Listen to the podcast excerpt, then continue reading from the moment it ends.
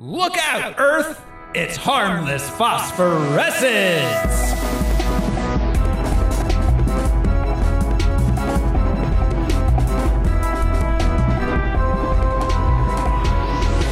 Hello, everyone! This is Big Ol' Piggy, Thoreau Smiley. Who's joining me this week? I'm Josh Cece, and push me back in. I'm Brian Lesh, and I'm a little piggy. I'm Alec Weber, and I've been rolling with it since you wore baby t-shirts because you were a baby. and this is Harmless Phosphorescence. It's the podcast where we watch every theatrically released full length live action superhero movie ever made. We gather some research into the production and the source material, then we tell you all about it.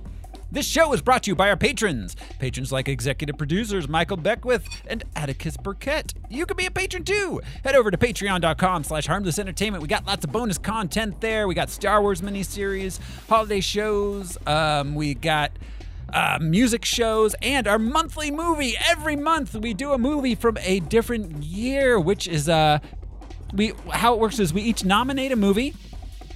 Then uh, the internet votes and decides which one of those four, which we nominated uh, this month, uh, the month of February, actually. We just did our January one, which was uh, Point Break. February is going to be for the year 1998, and we have our winner, guys.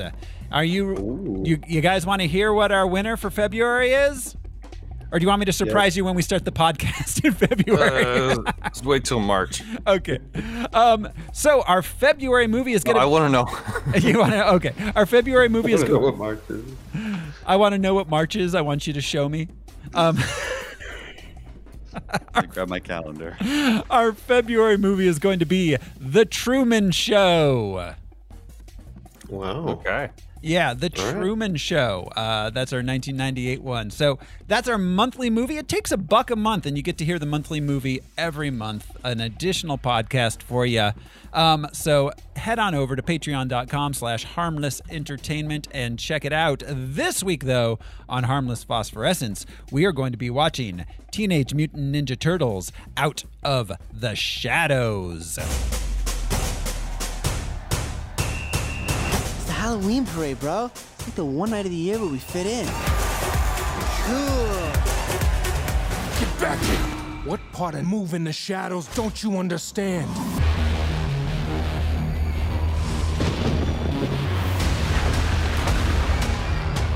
I've never seen anything like this before. Guys, I got a lead on what's going on.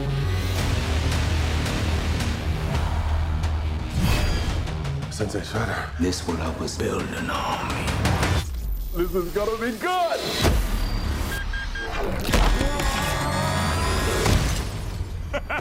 you're a rhinoceros! And you're a. Huh. I'm a little piggy. Whoa, whoa. Hey, fellas! What's your name? Casey Jones. Hey. You two guys like a thing? If the purple ooze can turn humans into animals, on, it could turn us into humans.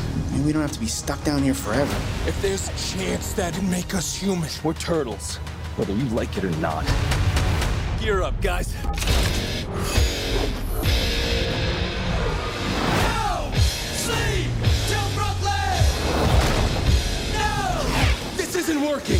We keep failing.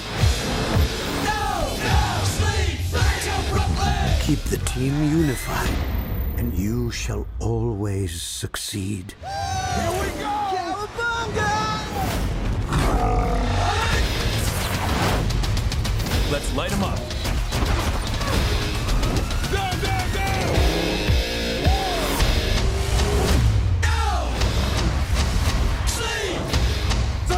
This is such a good plan. Don't be getting soft on me now.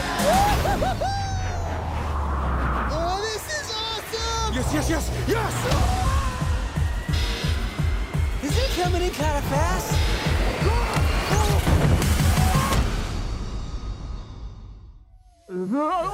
That went well. Teenage Mutant Ninja Turtles Out of the Shadows. Ah, yes. Um, released Uh, June 3rd, 2016, with a running time of 112 minutes at the budget of $135 million, it made 245 million. So it did okay, but it wasn't much of a hit. Um, it uh was kind of a disappointment actually, which is why we didn't get a third one. They were definitely planning on making a third one, but they did not because of the disappointing box office. Um so uh th- that brings us to the time in the show where we do the box office top 10 game. Dun, dun, dun, dun. You ready, fellas, to play the box office top 10 game? Um, Ready. Yeah, so this is like a week after X Men Apocalypse. So almost all the Mhm. movies are the same. So um, I'm going to kind of jump around a little bit. Uh, we'll do a few out of the top 10 and uh, we'll kind of skip some. Um, but uh, yeah. Um, okay. 2016. Yeah, go as far down as you want to go. It's the game that's fun. That's I what mean, she said.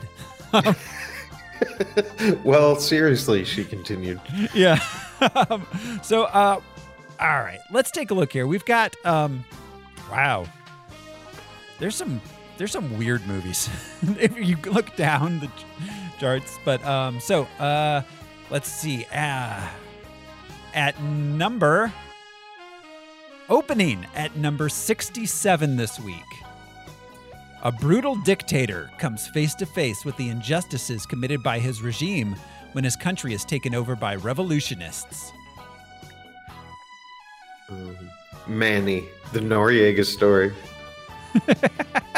The Emperor's New Groove. How the dictator got his groove back. Imelda. It's called it's called The President. I've never heard of this. Um, Uh-huh. wow. Oh my God. I god. love it. Um, at opening also at number 64, and a U.S. astronaut prepares for a mission to Mars. This this stars Mark Opening Strong. at 64. Yeah, Mark Strong There's and, Elton John. and Luke Wilson. I have never heard of this movie. Mark Strong and Luke And I Wilson. love that it's just getting prepared. Yeah. I hope it's 90 minutes of someone packing. It just ends with them driving to Kennedy. yeah, Yeah. right as it's about to launch, it's like, well, now we're ready. Now we're- Roll I have- I have the astronaut prepares. It's called Approaching the Unknown. Um, wow. Really, really hanging a lot on that approaching in the title. Yeah, they are. Um, Preparing, approaching. oh my God. Okay, so opening at number 59. In a totalitarian society of the future in which the government controls all facets of the press, a homicide detective investigates a string of bombings and finds more than he bargained for. Ted Cruz, crime fighting action hero. This stars someone named Rainier Werner Fassbender. Rainier Fassbender? Yeah. Yeah. I can Or- imagine what he looks Ber- like with a name like Rainier, Rainier. Rainier Werner. Oh, I'm sorry, Fassbinder. Yeah, is he the dude that always worked with um, Is Werner Herzog? I, I have no idea. I don't I don't know. I wish his last name was Wolfcastle though. Um, so It might be who he's. Uh, this is called Kamikaze 89. 89. Uh, let's see. Um, let me find some more interesting ones here. Um, at number 40. no, wait, sorry. Uh, that guy's not who I thought, but he's a Ger- he's a German filmmaker. One of his movies is listen to try, how low key he tried to make this, the marriage of, Mar- of Eva Braun.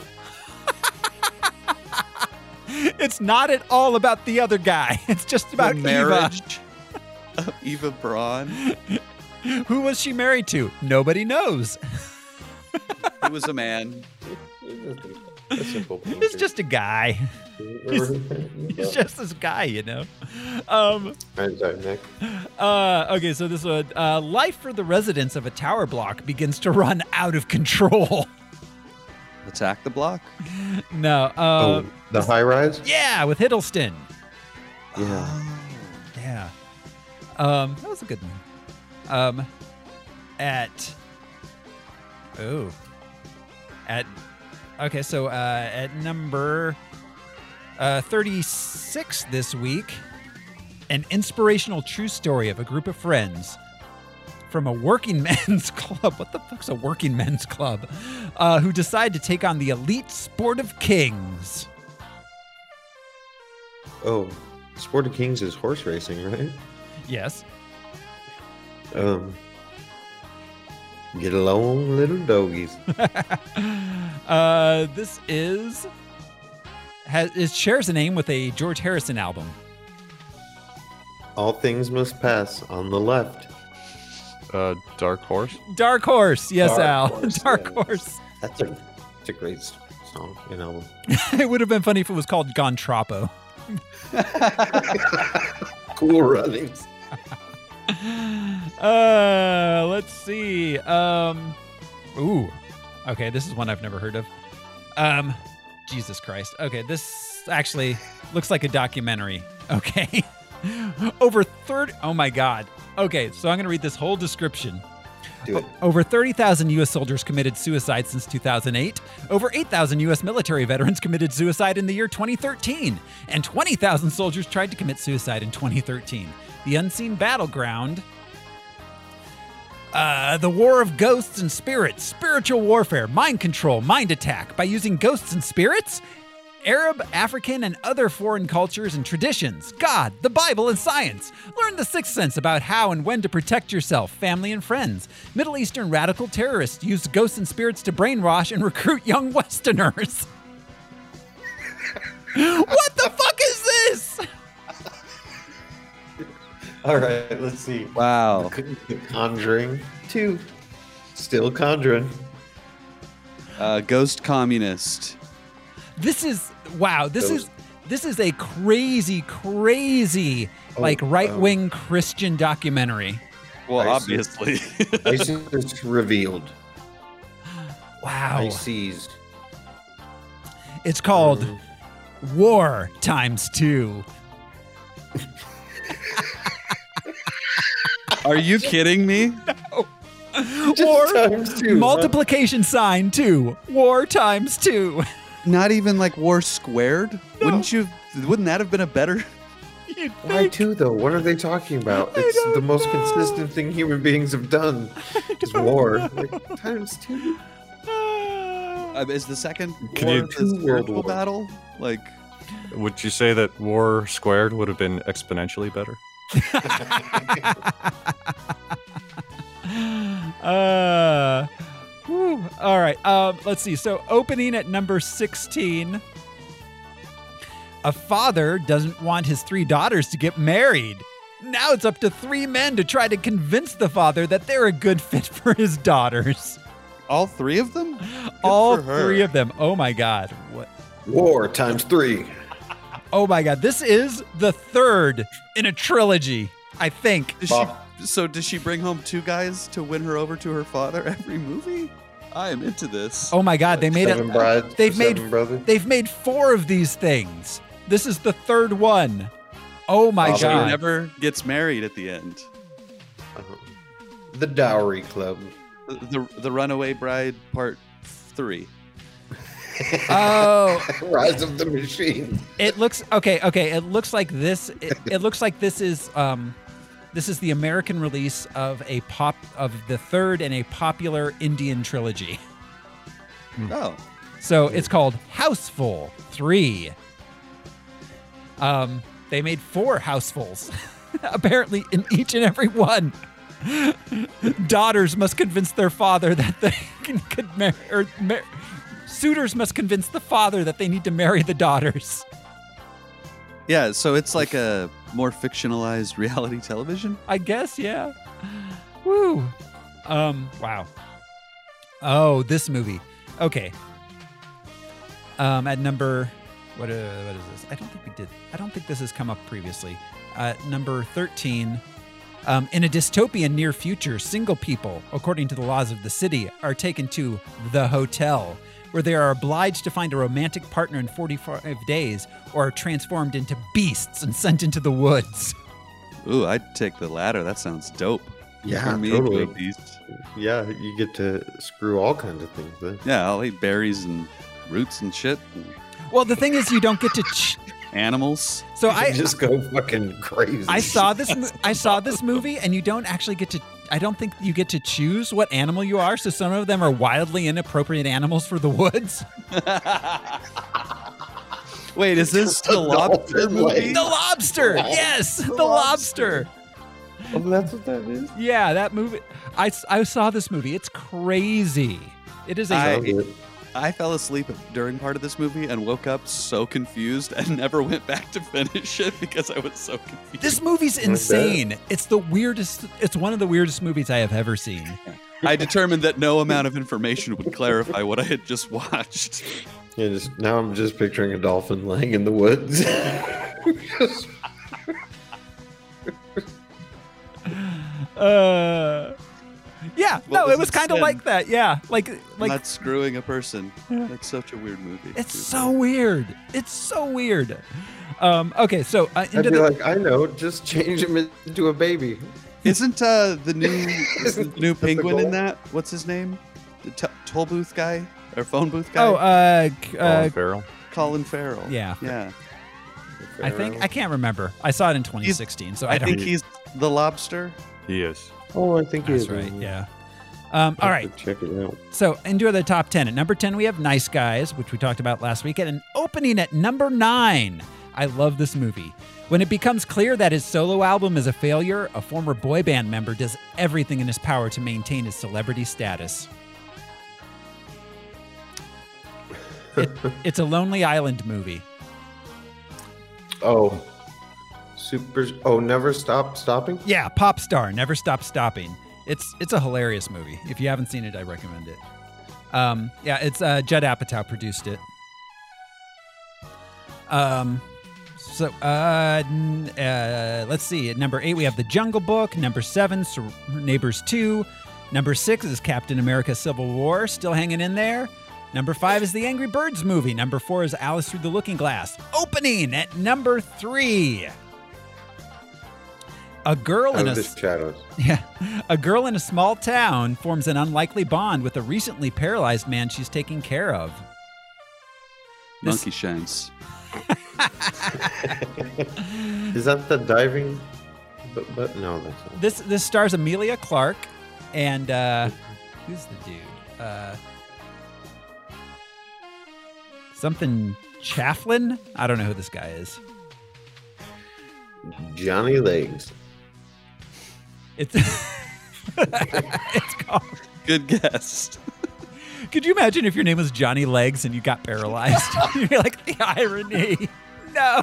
Finally, got her knees so bad. It's Oh it's called Me Before You. I don't know what that means. The order of restroom use. it's it's just alphabetical. Me comes before you. It's only fair. You can't spell you without me. Uh, uh, number two is X Men Apocalypse. And at number one, the Turtles get into another battle with their enemy, the Shredder, who has acquired new allies the mutant thugs Bebop and Rocksteady, and the alien being Krang.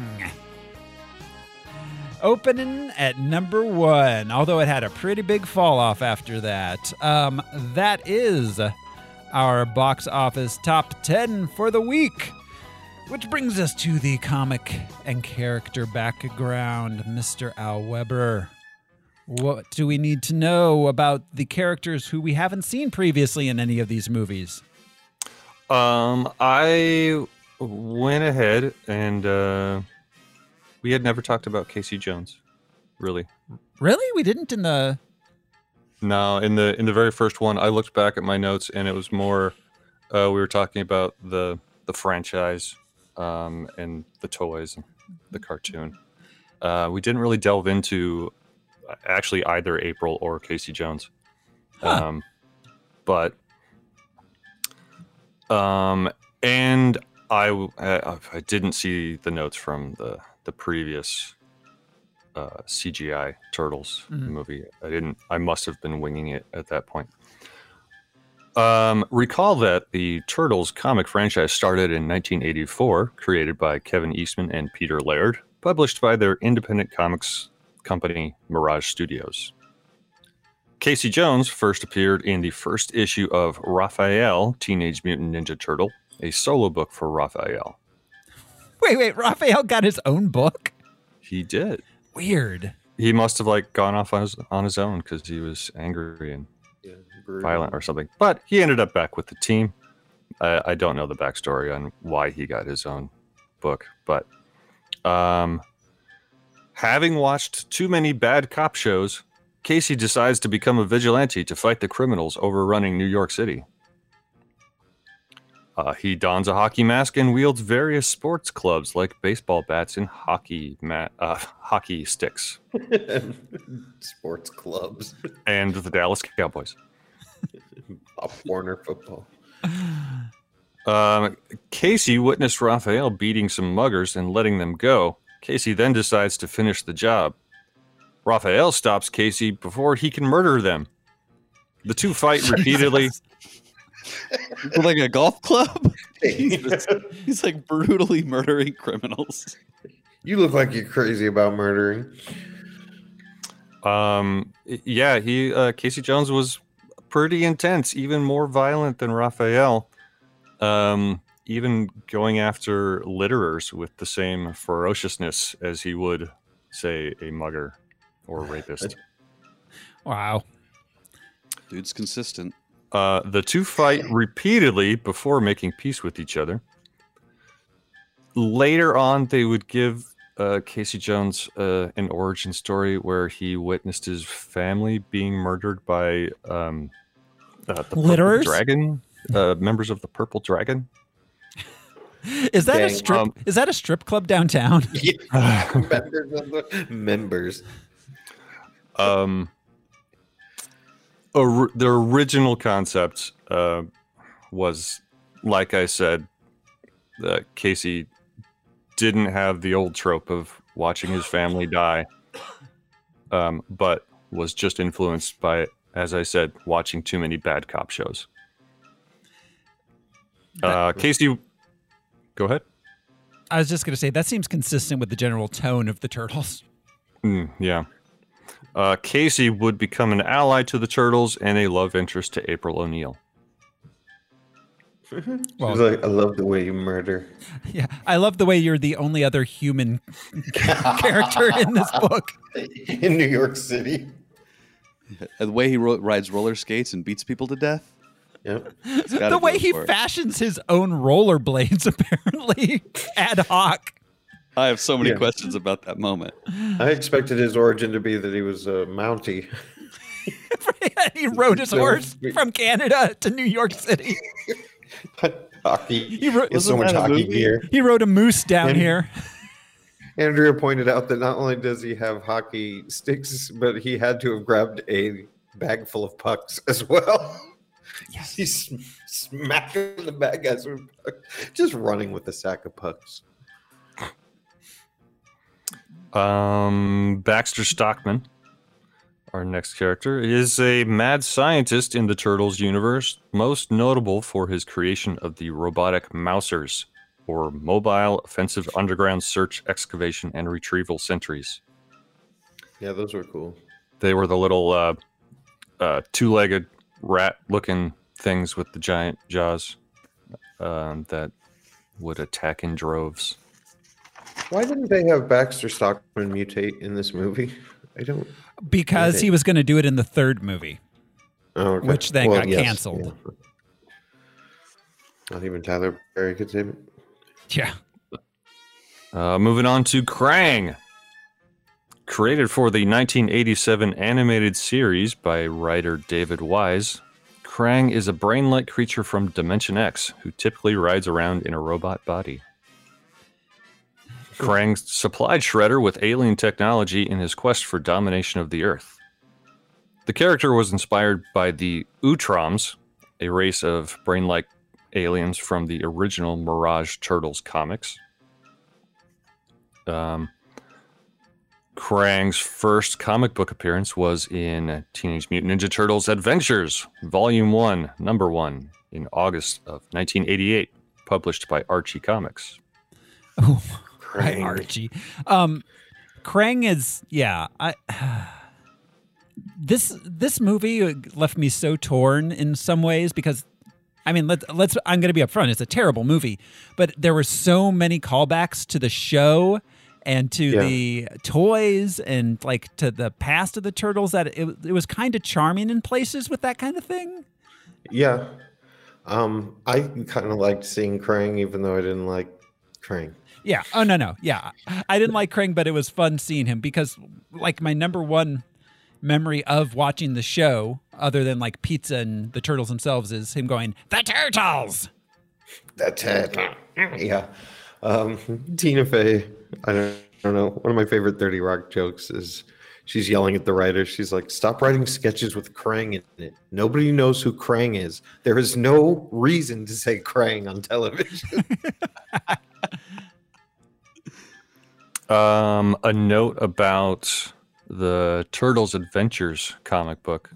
Uh, it was initially a close adaptation of storylines from the cartoon, uh, issues one through four, but uh, it would diverge from the series by issue five, and they kind of went off. It was uh, non canon in the Turtles comic universe, um, but uh, it was considered to have uh, more have deeper and more serious storylines than the the cartoon upon which it was initially based. Uh, I, mean, I Krang, would have put. Oh, sorry. Go ahead. uh, Krang, uh, in later shows, um, they would go on to say that uh, Krang was not a single person or single creature, but um, the Krang were like uh, the collective of of those Like brain-like creatures. board. Okay. Because, yeah, I have a lot of questions about Krang from this movie specifically. I would have um happily dealt with the third one if they yeah if we had gotten to seeing a lot of the really fringe and weirdo mutants. I remember Mondo Gecko. He was one of my favorites. Oh, yeah. That's a great '80s name, '90s name. Oh yeah, uh, it was in um, the the Turtles Adventures comic that they started doing that a lot more uh, with introducing uh, mutated anthropomorphic animals, hmm um, such as Usagi Yojimbo. Um, Right. Yeah, they started re-releasing a lot of those action figures. Some company, kid company. and finally, Bebop and Rocksteady, mutant warthog and rhinoceros henchmen of the Shredder. The characters were designed by Peter Laird while negotiating the Turtles action figure deal with Playmate Toys. Uh, they were added into the 1987 cartoon series, given names, personalities, and origin story by David Wise. So, um, Peter Laird and David Wise share creation credit for these two characters. Like Krang, they too had their first comic appearance. their first comic appearance in the first issue of Teenage Mutant Ninja Turtles Adventures in August of 1988. All right. Well, thank you, Al, for the comic background. Um, this the turtles are somewhat unique in these superhero movies in that their um their origin is as tied up with toys and the cartoon as it is with the comics. Like like the, the, the cartoon and the toys influenced the comic as much as the comic influenced the toys and cartoon, which is which is unusual. Usually, you know, the comics influence the toys a lot. Um, Yeah, I mean, I think of the Masters of the Universe, but I can't really think of many more examples. Yeah, well, GI Joe, Masters of the Universe, Transformers, Thundercats, but all of those are aren't comic based. This had like this had its comic origin, whereas all of those were Mm. cartoon and toy based, and then got comics afterwards. Yeah. Um, but uh, um, this one, um, one uh, thing which I thought I mentioned is that the uh, the garbage truck which shot the uh, The manhole covers. Manhole. That's a Yeah. direct homage to a toy from the late '80s Oh, yeah. that came out. Yep. Oh yeah. That's that's specifically that. Um, so But it was a van. Um, so it's kind of cool that it was a garbage truck. yeah, At least yeah. the toy was a van. It Yeah. not a. I think it was a van in the cartoon too. Yeah. I think so too. Yeah, Well, because we got a shot of it at the end of the first movie, or at least some yeah, approximation of the van. yeah. But it it's shooting the the manhole covers because it came Yep. with little plastic manhole covers which you could shoot out of it. My buddy had that toy. Hmm. Remember that? Nice. Yeah. Um, one thing I wanted to mention. This is a tangent, but I don't know where else I would ever mention this on air. Um, there's some dude on Reddit who is uh, making all of the different pizzas from the cartoon and eating them to see what they taste like. So so far he's gone. There's 64 different flavors of pizza that were mentioned in the original cartoon from the 80s. Um, he's made 46 of the 64 so far, including licorice and granola, chocolate fudge and extra garlic, peanut butter and clams, marshmallow and asparagus, tea and toast.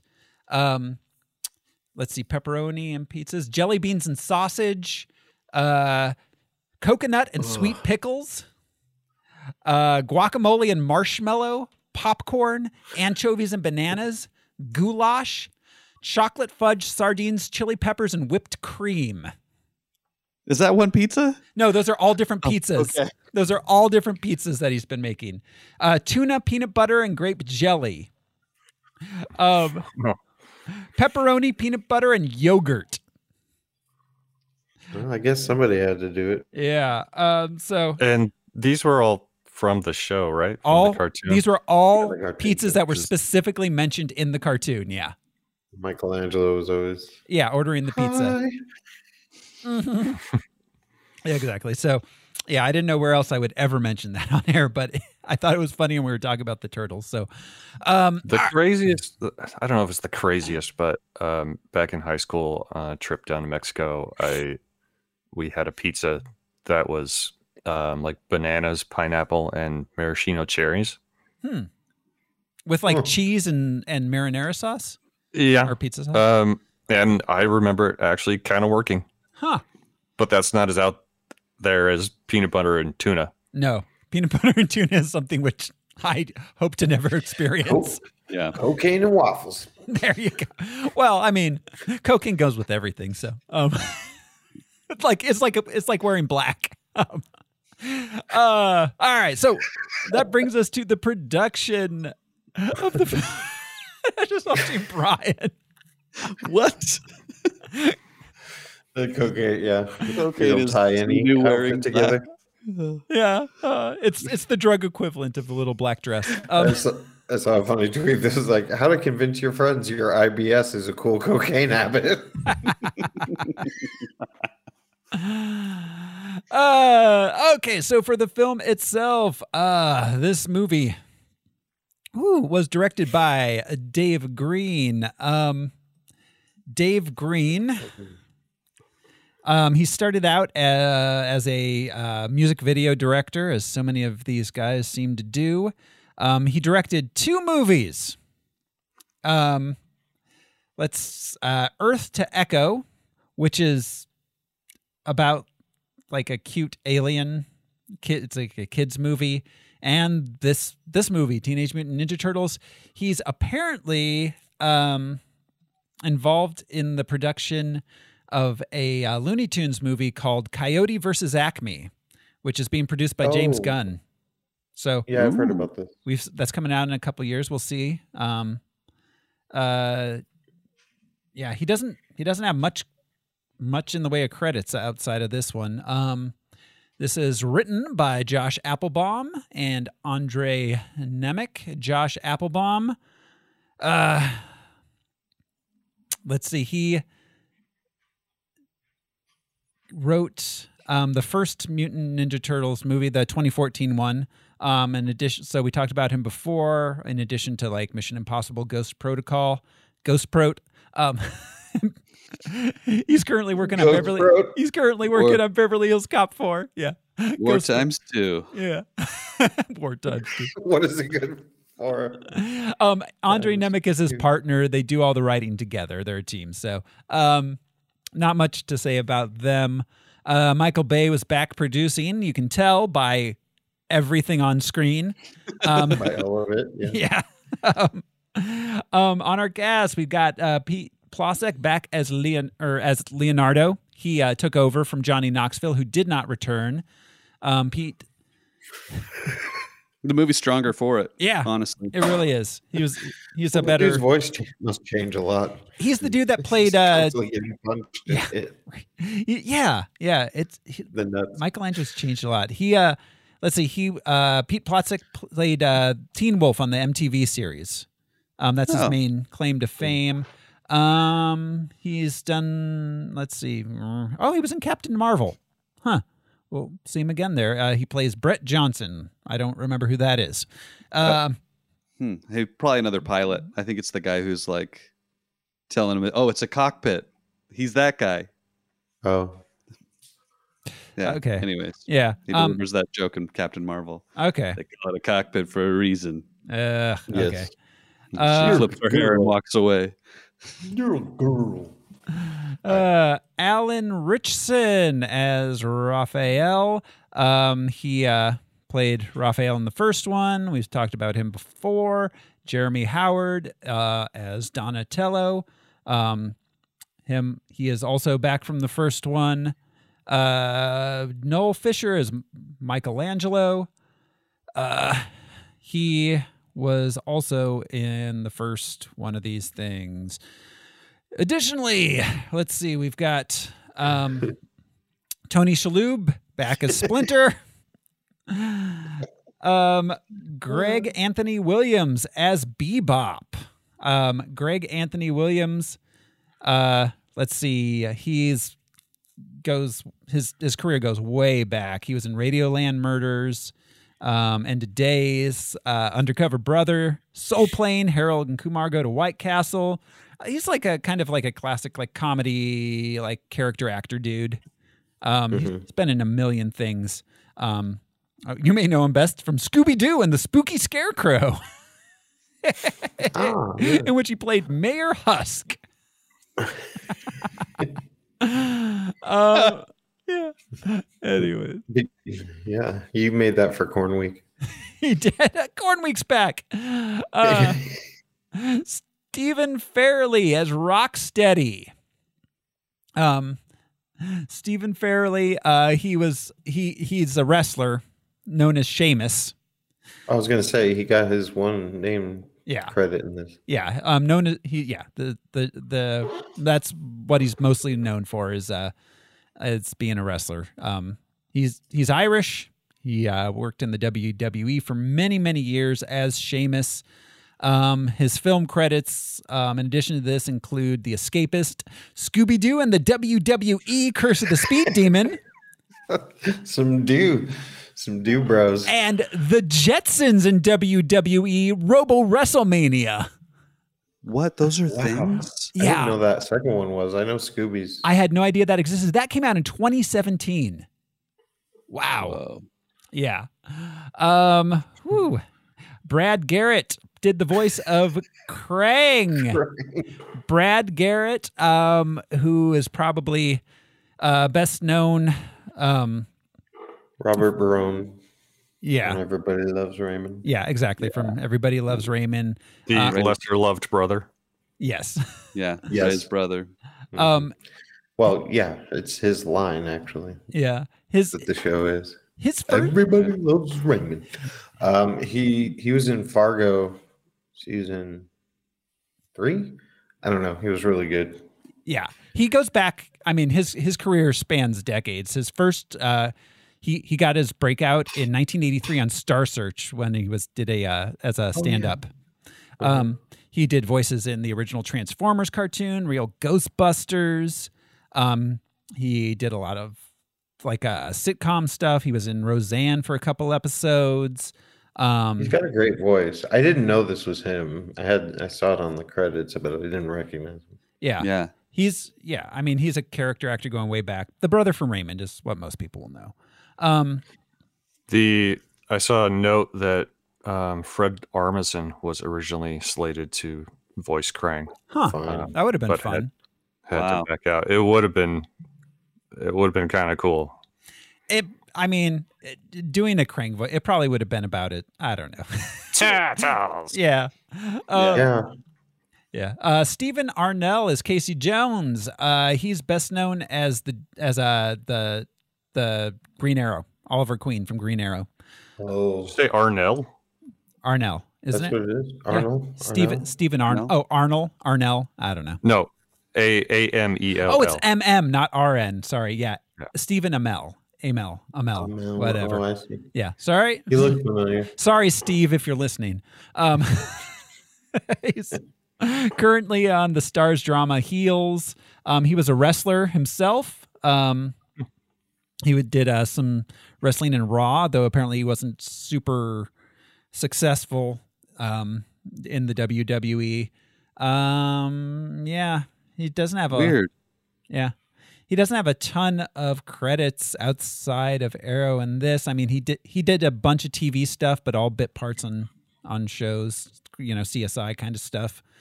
Um private practice, that kind of thing.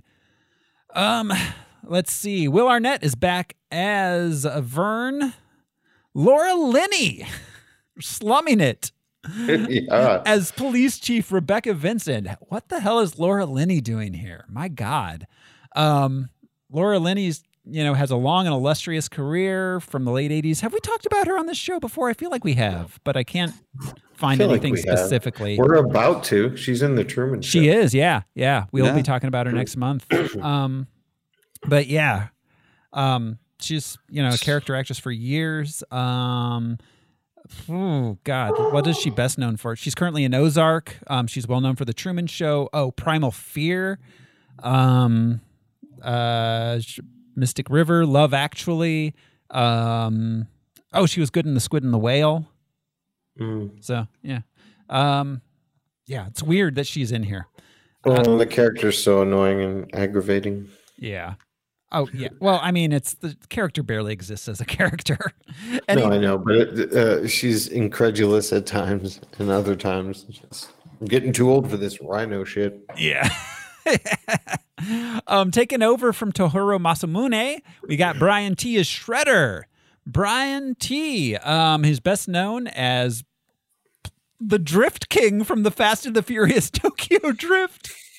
Best known. we uh let's see we um saw him in the wolverine he was uh oh yeah yeah yeah yeah the wolverine um he was the the the, The soldier? yeah Oh, the yeah no, the Silver Samurai. There. Um, no, no. was he the, The i old think guy he, who's dying. he was the dad yeah i think he was the dad i don't know it was No, I, I think he was one of the like lead henchmen. Mm, uh he's young. Yeah. Yeah, he's also in Jurassic World. So, all right, we've talked about him before.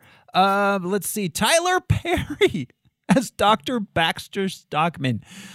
I can't believe we've gone this far and we've never had Tyler Perry before, right? Huh? I don't. No, we have. Have we? In a monthly movie. Movie. I swear we talked about him.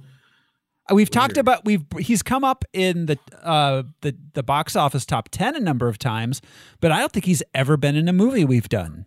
He was. He's been in a Star Trek franchise. Was he in a Star Wars franchise? No, he was in the 2009 Trek. Um, I don't. I can I don't really want to go off on a Tyler Perry tangent because that could take hours. Because the man is fascinating as a Well, pop culture, culture figure.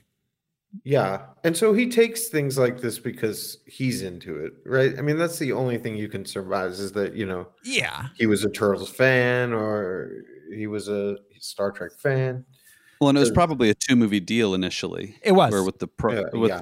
the, the promise of a future movie. you know? absolutely. Yeah, he was supposed to be back for a third one, but they canceled it due to um, the you know it it not doing well. He's he seems like he was having fun at every single moment he was on screen. Yeah, he was. Yeah. I mean, he- well, that's what I mean. He's not a dude that needs a paycheck or needs to have his face. I mean, there, there, were- there have been a grip of Madea movies since this movie. Yeah. Well, oh And God, before. yes. So I just real fast. I mean, I'm not going to go off on a big tangent, but he got his start um, doing a one man show um, in the late '90s. Um, Madea was one of the characters he played in that show. Um, and the way he got going was that he, um, people people would videotape his shows, or he would videotape his shows, and they would bootleg these shows, and they would literally pass them out in in uh, African American churches in the South, like pass this pass these videos around, copy them, and that's how he started getting a following, um, which led to him getting a, uh, you know, he, he he he then started, you know, obviously he would he would uh, do some bit work in movies as like like third henchman here or there, but then he got um, a movie deal to make. Uh, let's see, what was it? It was Diary of a Mad Black Woman, Mhm. which was the first Madea movie. Um, from the popularity of these uh, one man stage shows he was doing that were like passed around on bootlegged videotapes. He has an empire now. It's a legit, um, you know, because he early on um, was shrewd enough to be, you know, make it his production company, and everybody works with his company rather than, yeah. Yeah, but Very interesting artist. He was in Don't Look Up recently. Um, Yes. the Adam McKay movie. And Yeah, he was. He was just spot on perfect. Yeah, that was that was awesome. Um, but yeah, he's a fascinating figure, and he deserves his own episode of a show, which this is not. But uh, maybe someday we'll talk about him in, at more length. But uh, let's see. We additionally, um, oh, by the way, this character was in the first film, portrayed by uh, K. Todd Freeman. He barely existed in this first in the first movie um, as a character. Um, Brittany Ishibashi is uh, Karai. Uh, she took over the role from uh, Minae Noji, who did it in the first film. A lot of recasting. Um, Brittany, She was in Runaways, wasn't she? she was, She's the- yeah, she she's was the mom in Runaways. yeah, she was in Runaways, Political Animals, Supernatural. Um, she works a lot. Um, her oh, her first credit is a she played Advisey in Felicity in 1999. Oh wow. So, um, yeah. So, uh, let's see. Originally, um, the uh, let's see the oh oh by the way, I almost forgot to mention we did get um, uh, Kevin Eastman played the pizza guy as a, in a cameo, and they call him Yep, Kevin in this. Um, so uh, yeah, originally this movie uh, was going to be called uh, Teenage Mutant Ninja Turtles: colon Half Shell. Uh, but uh, yeah, um, I'm glad it's not. yeah, He- heroes in a, heroes in a half shell, maybe, but just half shell. But yeah, why half shell? right um yeah uh phew. but this th- they definitely changed course in tone for this movie but i feel like not enough like it, I, I it- I watched an interview with the writers and director and producers um, with the with the cast, some morning television interview, and that was what they said. They were like, "We just we wanted to change the tone completely from the fact that the Foot Gang doesn't have guns, now they have swords, to invoking the toys and the cartoons." I was like, "Oh, well, that makes a lot more Yeah. sense." I watched that before we started talking about. well this. and it was like 50% there because it's 50% like a fun cheesy callback to the original turtles but then it's also 50% like this like serious michael bay action bullshit so it like i had a lot of whiplash from from the inconsistencies in tone in this movie Oh, I feel like it's married to the first one too much. yeah Like it should have been a complete reboot, but you know, some of the actors are great in this. Megan Fox is not one of them. Yeah. Oh my Well, god. I, Yeah. I yeah, I one of feel my like I, yeah, I I think that uh, there's a serious Anakin in the prequels thing going on with Megan Fox. Oh this my god. movie. She is phoning it in hardcore. Like Uh, like yeah. every like every role she was like or every line was just delivered like straight ahead like I believe that I am entitled to a phone call. Yep. All right, that's the production. Uh, this movie has 38% on Rotten Tomatoes. Um, uh, Turtles in Time is ranked lower, or it does have a lower percentage than this one. Um, but it's the only It's too bad. Turtles movie with lower percentage. Yeah. Um, that's about it, guys. You ready to jump into the movie itself? I already packed my speedo. Cowabunga? Uh, all right, here we go, guys. This is Squirrel formation. squirrel formation. This is Teenage Mutant Ninja Turtles Out of the Shadows. We open on New York City. The Turtles are cavorting across the city rooftops. They head to Madison Square Garden, where They're at the top of the Empire State Building. Yeah, that's where they start, right? Yeah, so let's just keep that in mind. Yes. How high high up that is. Yeah, I have questions about the No, and mine aren't even about them jumping and you know repelling. That's fine. I can suspend that disbelief. But when they're afraid of heights and not is is Yes, that gets confusing. That gets Yeah. confusing. I also like for the first time in my entire life, which this isn't necessarily a question about the movie itself, about but about the turtles in general, have questions about their speed, agility, and strength. yes. Because like Spider-Man has the proportional speed, agility, and strength of a spider. do, Right. do they have the proportional are- speed, strength, and agility of turtles? no, they're almost a ton each, right? Like how do I, I understand how they dive down into a manhole cover, but how do they propel themselves back up? What what are what are their superpowers? Because as far as I can tell, they're just anthropomorphic turtles that learned that learned learned um, kung fu from a book, according to this series. Like, where do they get the ability to spring and jump and flip from building to building? So I know it doesn't make much of a difference, but um, I th- think they started out on the Chrysler Building, which they went back to later. But when when But they, yeah, but they it doesn't make much difference height wise because it's still really tall. But they did land on one of those famous like eagle statues when they all collapsed on top of one each other, one another. Mm.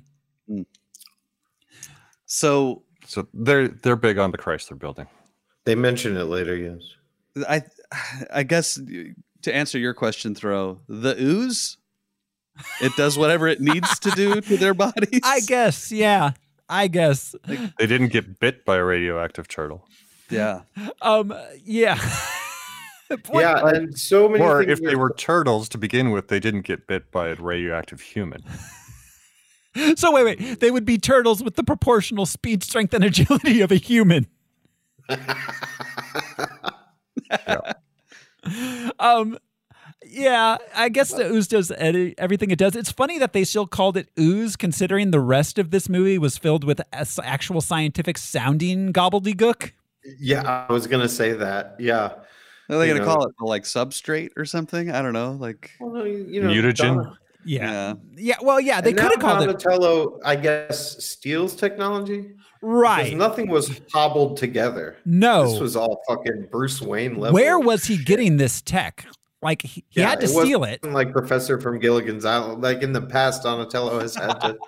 He's had to make do with what was found in the sewers and stuff. and Yeah. it's so much more advanced than what the humans have, other than So the even Foot if April's Clan. helping him, Yeah, they're stealing some shit. yeah, they are. Um, but um, yeah. So Jude apparently, you know, he he's been taking chemistry and physics classes in school, um, and so he's recently learned about isotopes.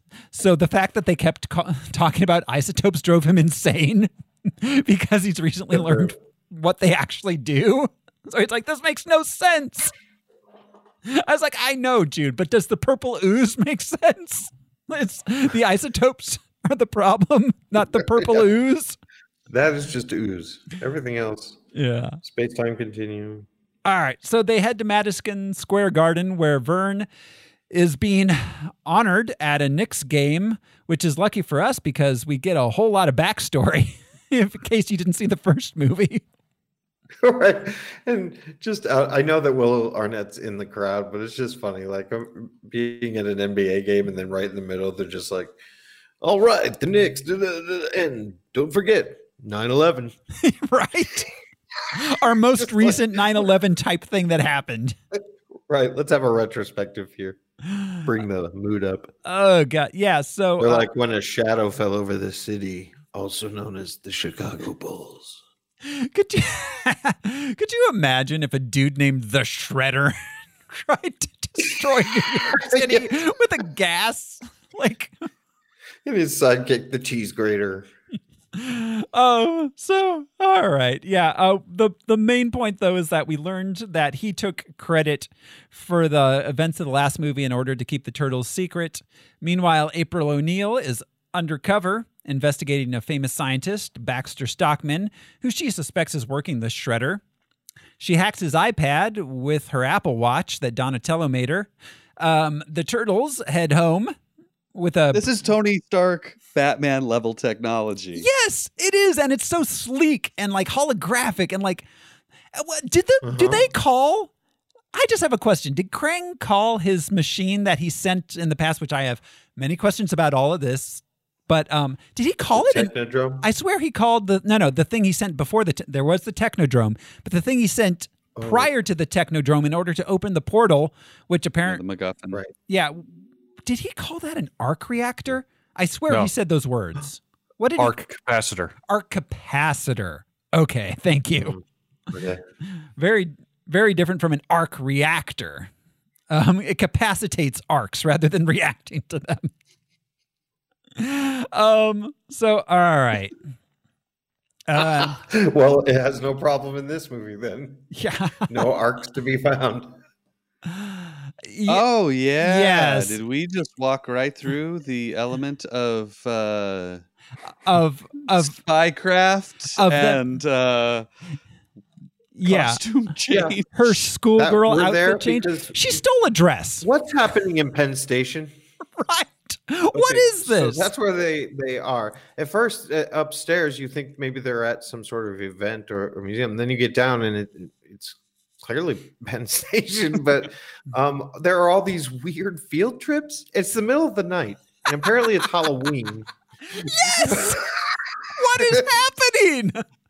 So what is happening? I uh, so- they don't let you know it's Halloween until after this. So there's a cowboy, there's a dude in a king tut. It almost looks like Night at the Smithsonian, and then a bunch of Catholic schoolgirls Taking pictures with random almost people. drunkenly grabbing passersby for pictures. Were And those like April for, O'Neil- theater. and She planned her whole ruse around running into these girls. Like, were they doing enough recon for her to know that And, if we uh, blend a s- in with this there's a of s- sexy schoolgirls? There's a stall selling Catholic schoolgirl skirts that she steals one from. The whole outfit was she not dressed already? Okay, And she had Well, whatever she she had- was gonna she do. had already talked to that guy, so she had to change her outfit. Yeah, I couldn't just take the get- wig off. Mm. Yeah, it was. she's a reporter. no, she's not. She's a simple Catholic schoolgirl. This somehow this is In worse the than Transformers. The shot of her with, With on the, the- hood of the car, you know, because she's it- doing something in that. And this, it's like uh. Rube Goldberg of Rube Goldberg of let's get Megan Fox into a schoolgirl outfit.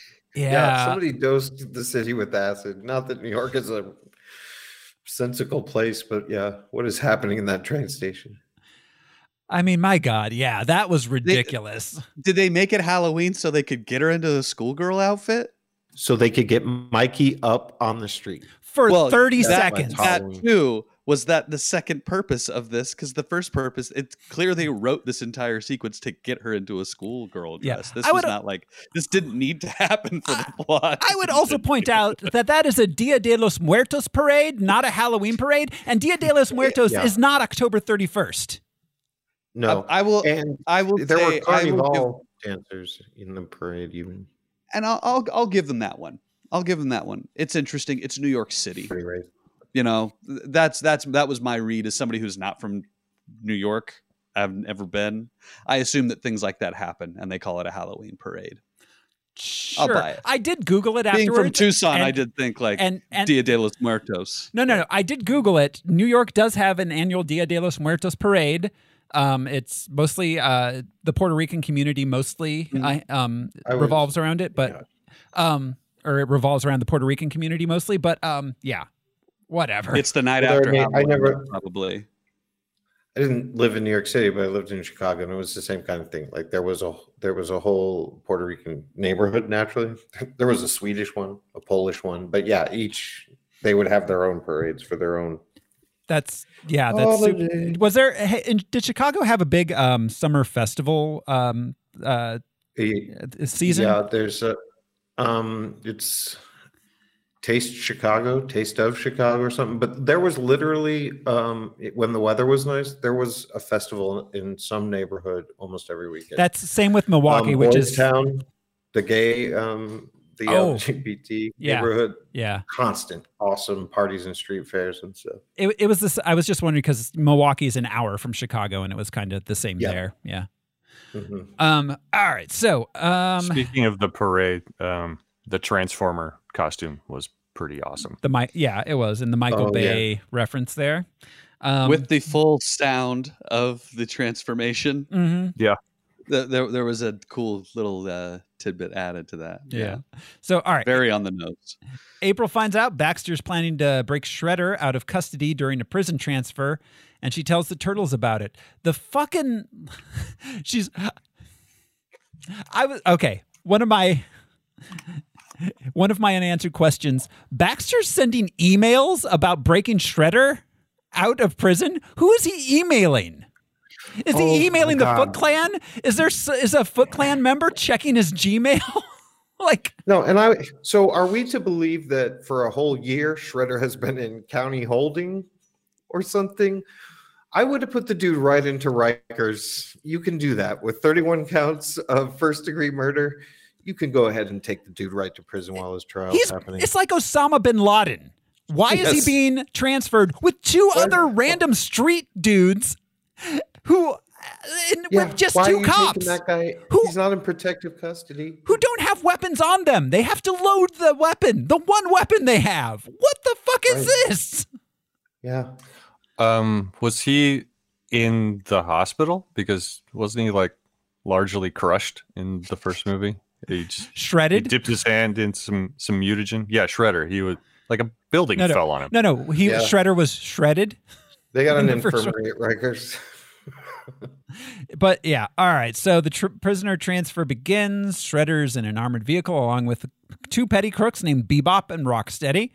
He's being escorted by a driver and an additional cop who does not have a loaded weapon on him, named Casey Jones. He brought a hockey stick and some pucks in his pocket. Don't worry. So the in case a pickup street hockey game happened or crime fighting. yeah.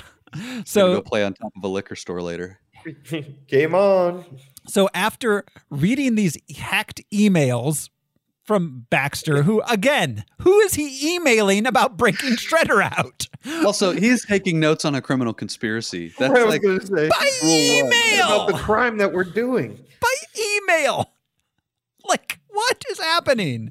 And she's like, I got his emails. Oh, they're disappearing. But what I read before they disappeared, and like that's essentially her Really delivery. spicy.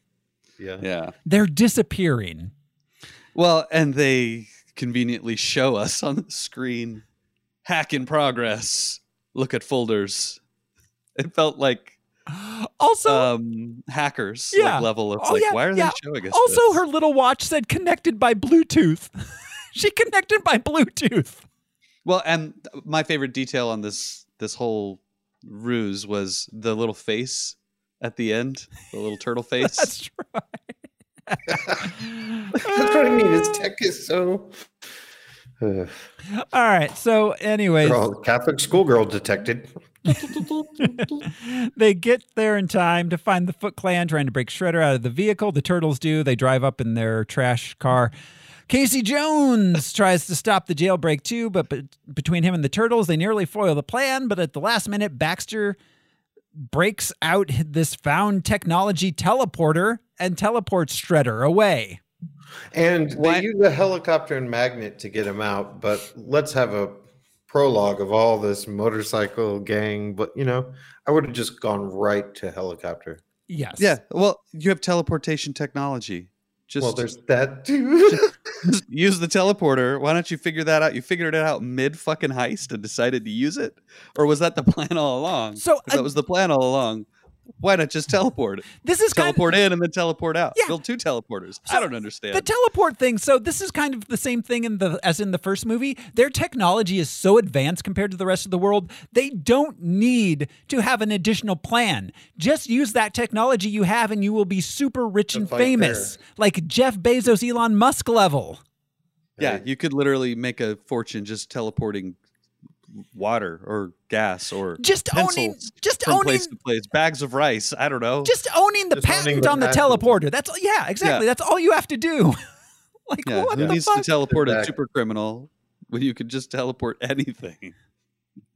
Um, Anyways, yeah. we teleporting sand we- from one country to another. Boom. But we get some Krang splaining.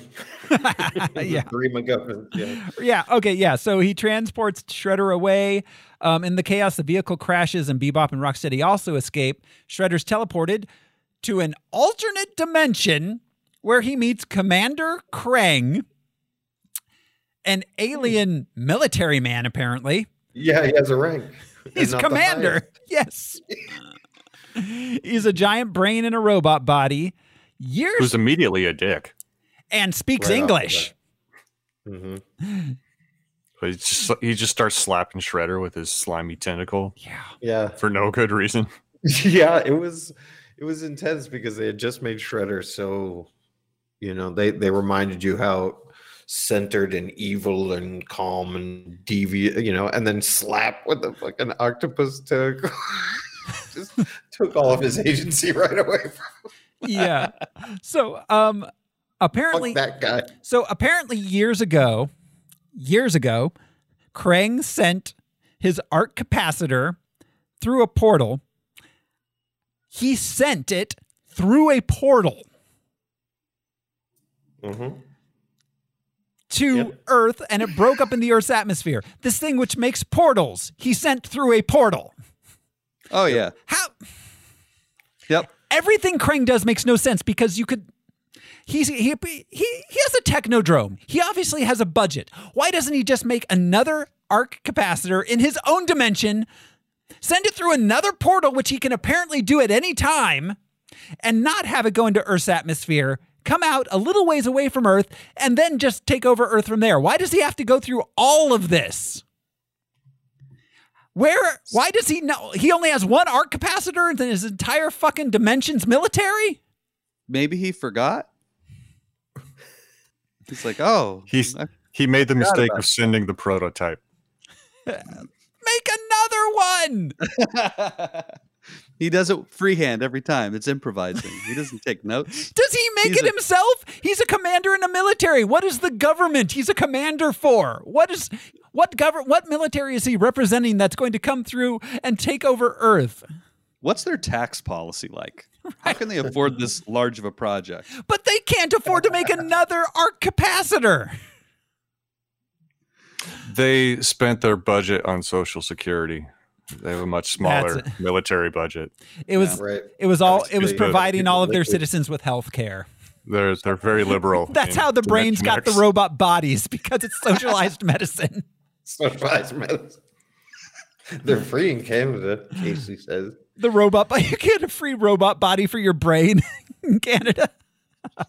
For your abdomen talking brain. Uh so all right. Um anyways, so yeah, he, he looks like one of those really bad medication commercials where they anthropomorphize the disease. They're like, you have irritable bowel syndrome.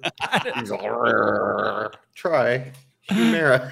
He was like a burst appendix more than he was a brain. Yeah. Does it Um, feel like your big toenail is being lifted like a car hood? ah, worst commercial ever. Ever. So Every can we talk about his his character design because in the in the cartoon he was behind glass, right? He was like in a tube, like a box, like He a was like the head of Yeah. Nixon Yeah. in a yeah in a thing. Right. It, it was, you know, his atmosphere or what happened. He doesn't need the body to stay alive.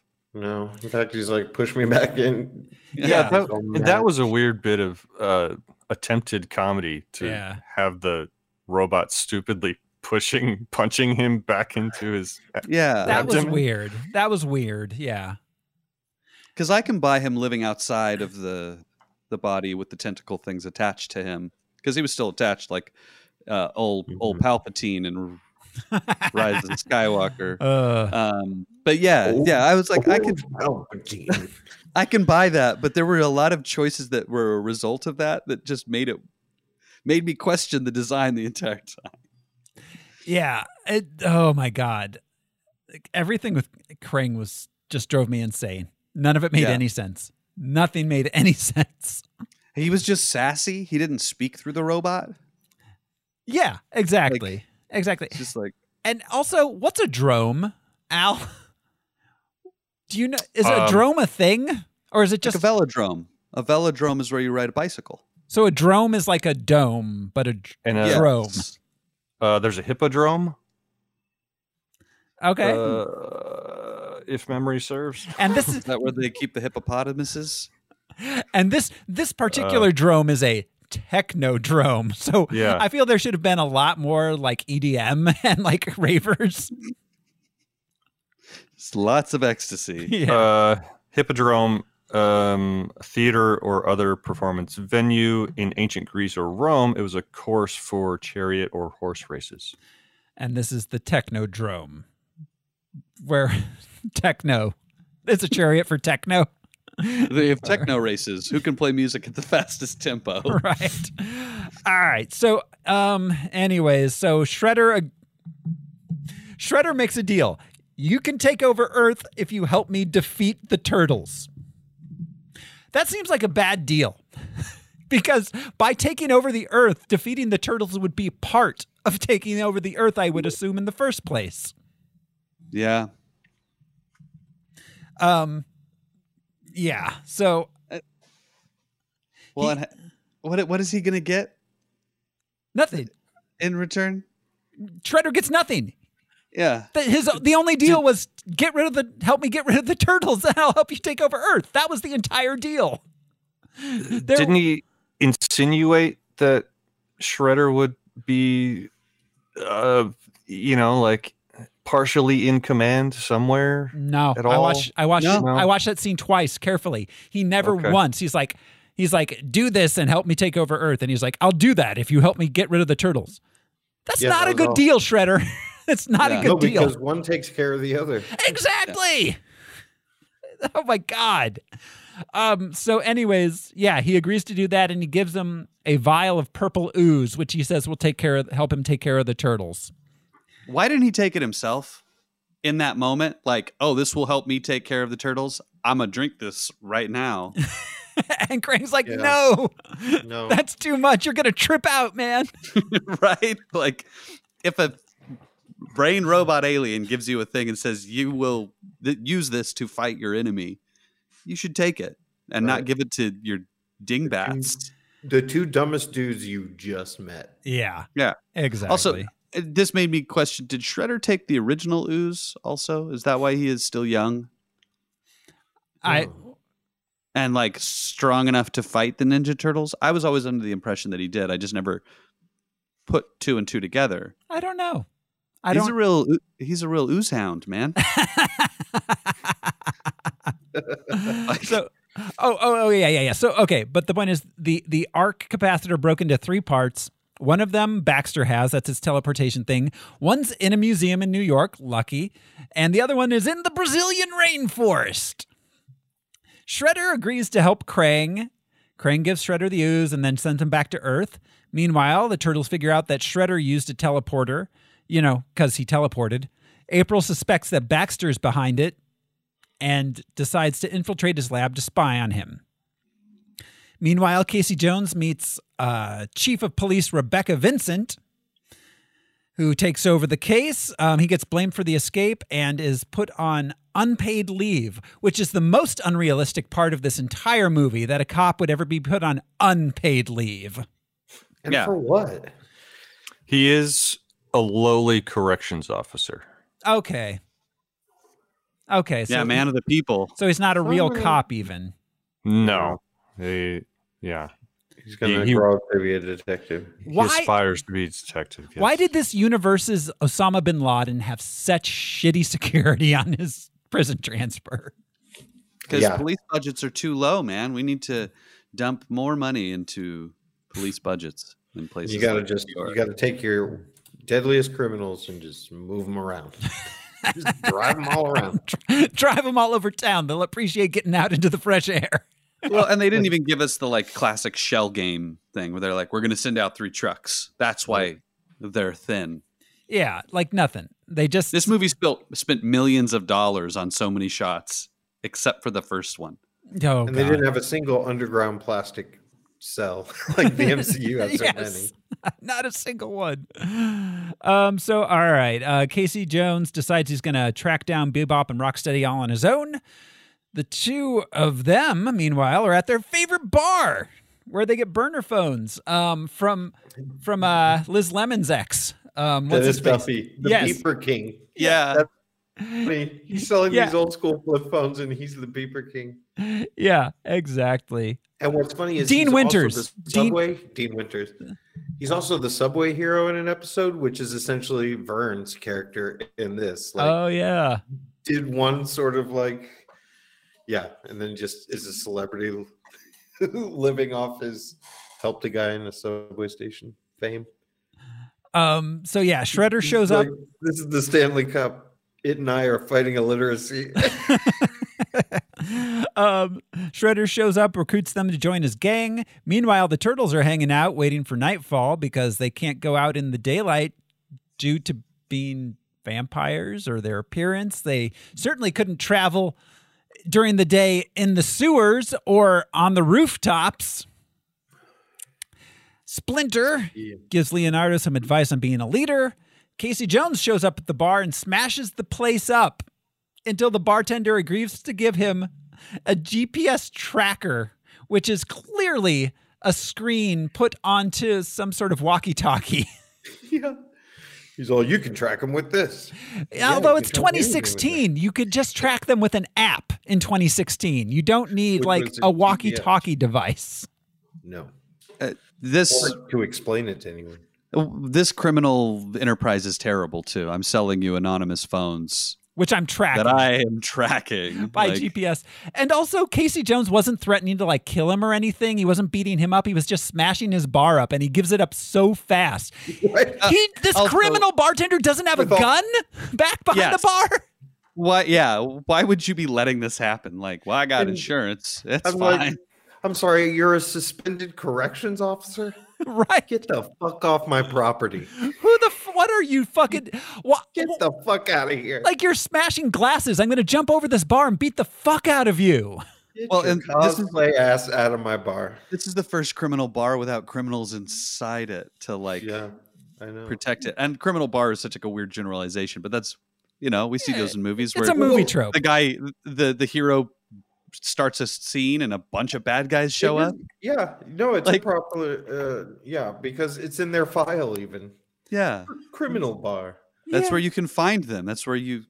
That's the address they leave for business. Criminal bar. Yeah. yeah, criminal bar on the corner of larceny and Uh, uh, murder. I don't know.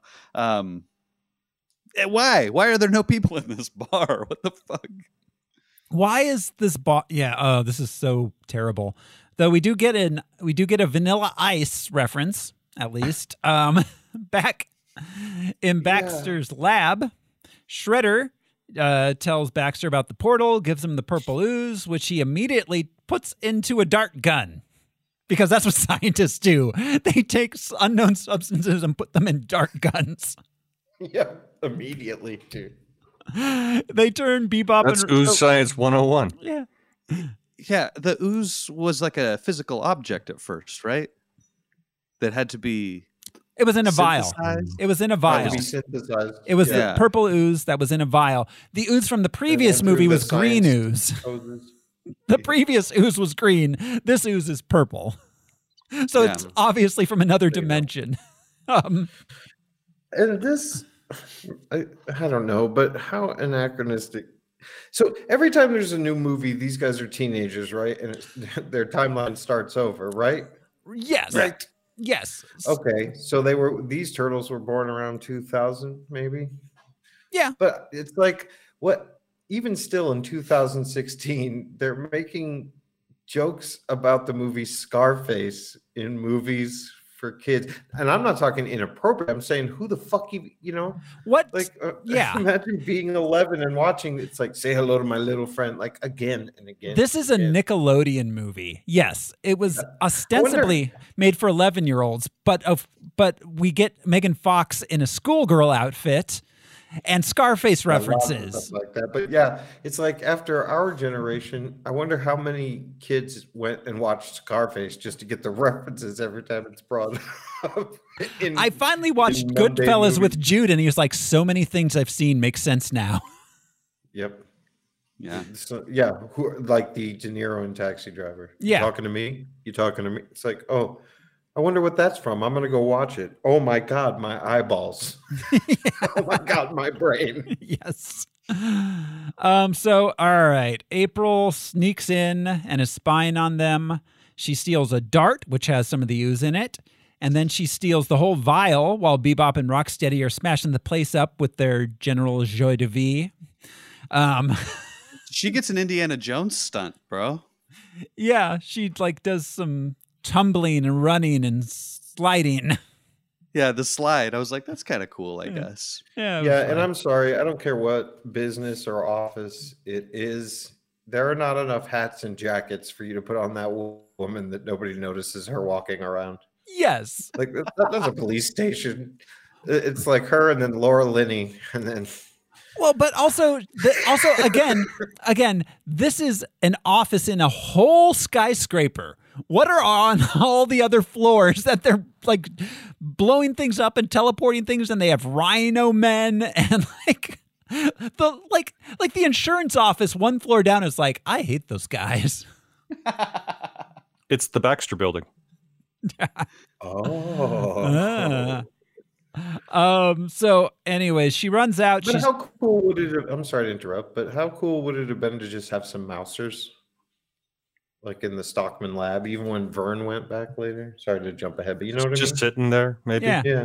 Or even coming after Vern as he's getting the camera. Yeah. yeah. Um. So, all Just right. occurred to me. She runs out and is chased by the Foot Clan, but is saved by Casey Jones in a hockey mask. Um, she loses the ooze, which ends up being found by the police. Um, she and Casey meet the turtles. They head to the sewer lair. Casey agrees to work with them to save the city while Donatello examines the ooze. The giant rat bit was pretty funny. Yeah, yeah, it was fine. It was It cute. was just he he is freaked out by the turtles. This is a guys. There's a giant rat over there, and they Yeah. and they ta- uh uh they get him to attack it.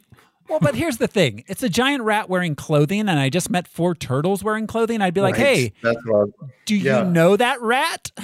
Would be my what I first mean. question. So, it- like Laura Linney bitches about having to deal with the rhinoceros and a warthog, and then is like incredulous at the turtles. Like, Yeah. What is this?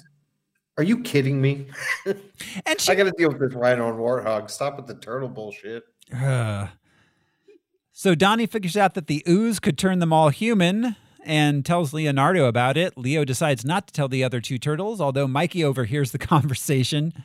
Shredder retrieves the piece of the transporter from the museum, while Mikey tells Raphael about the ooze um, and that Leo was keeping it secret. Raphael's angry. He confronts Leo. They argue. They're interrupted by Donnie telling them that an alarm went off at the museum. For some reason, he has the museum alarm set on like a Google alert or something. Um, Leo and Donnie head out with Leo ordering Raph and Mikey to stay behind. Raph, in his anger, decides to go after the vial of ooze at the police station. I I don't understand why they split up. I mean, obviously, so the movie could happen, but it's not a Ninja Turtles thing that they do. No, it's because they wanted to create some sort of false Yeah. like conflict between them, so they had to come together at the end. But it was all so. I would say it's so Yeah. contrived, but this is a movie about anthropomorphic turtles fighting Tur- ti- totally. fighting brains from other dimensions. So I don't know. I- I give up. I, just, I give up. Story wise, it would have made more sense for them to go on this adventure together and split up, you know, or something. I think I give up on everything. Um, at the museum. Yeah, Brazil. There's nothing. They don't even do anything when they're there. Yeah. No, at the museum, there's no reason for them to go to the museum except for Donnie to figure out that Shredder's collecting pieces of a machine to open a portal to another dimension. Neut- neutronium? It, it has neutronium signatures. Is neutronium a real thing, lot. Science Al? Science Al? Eu- Neutronium is a, a hypothetical subs- substance. Um, it in hypothetical science, a uh, an atom that is that has no protons is completely made of neutrons. Um, thus, it would make it element zero before um, hydrogen on the periodic table. Would it create black holes? Um, I'm checking to see if the science checks out.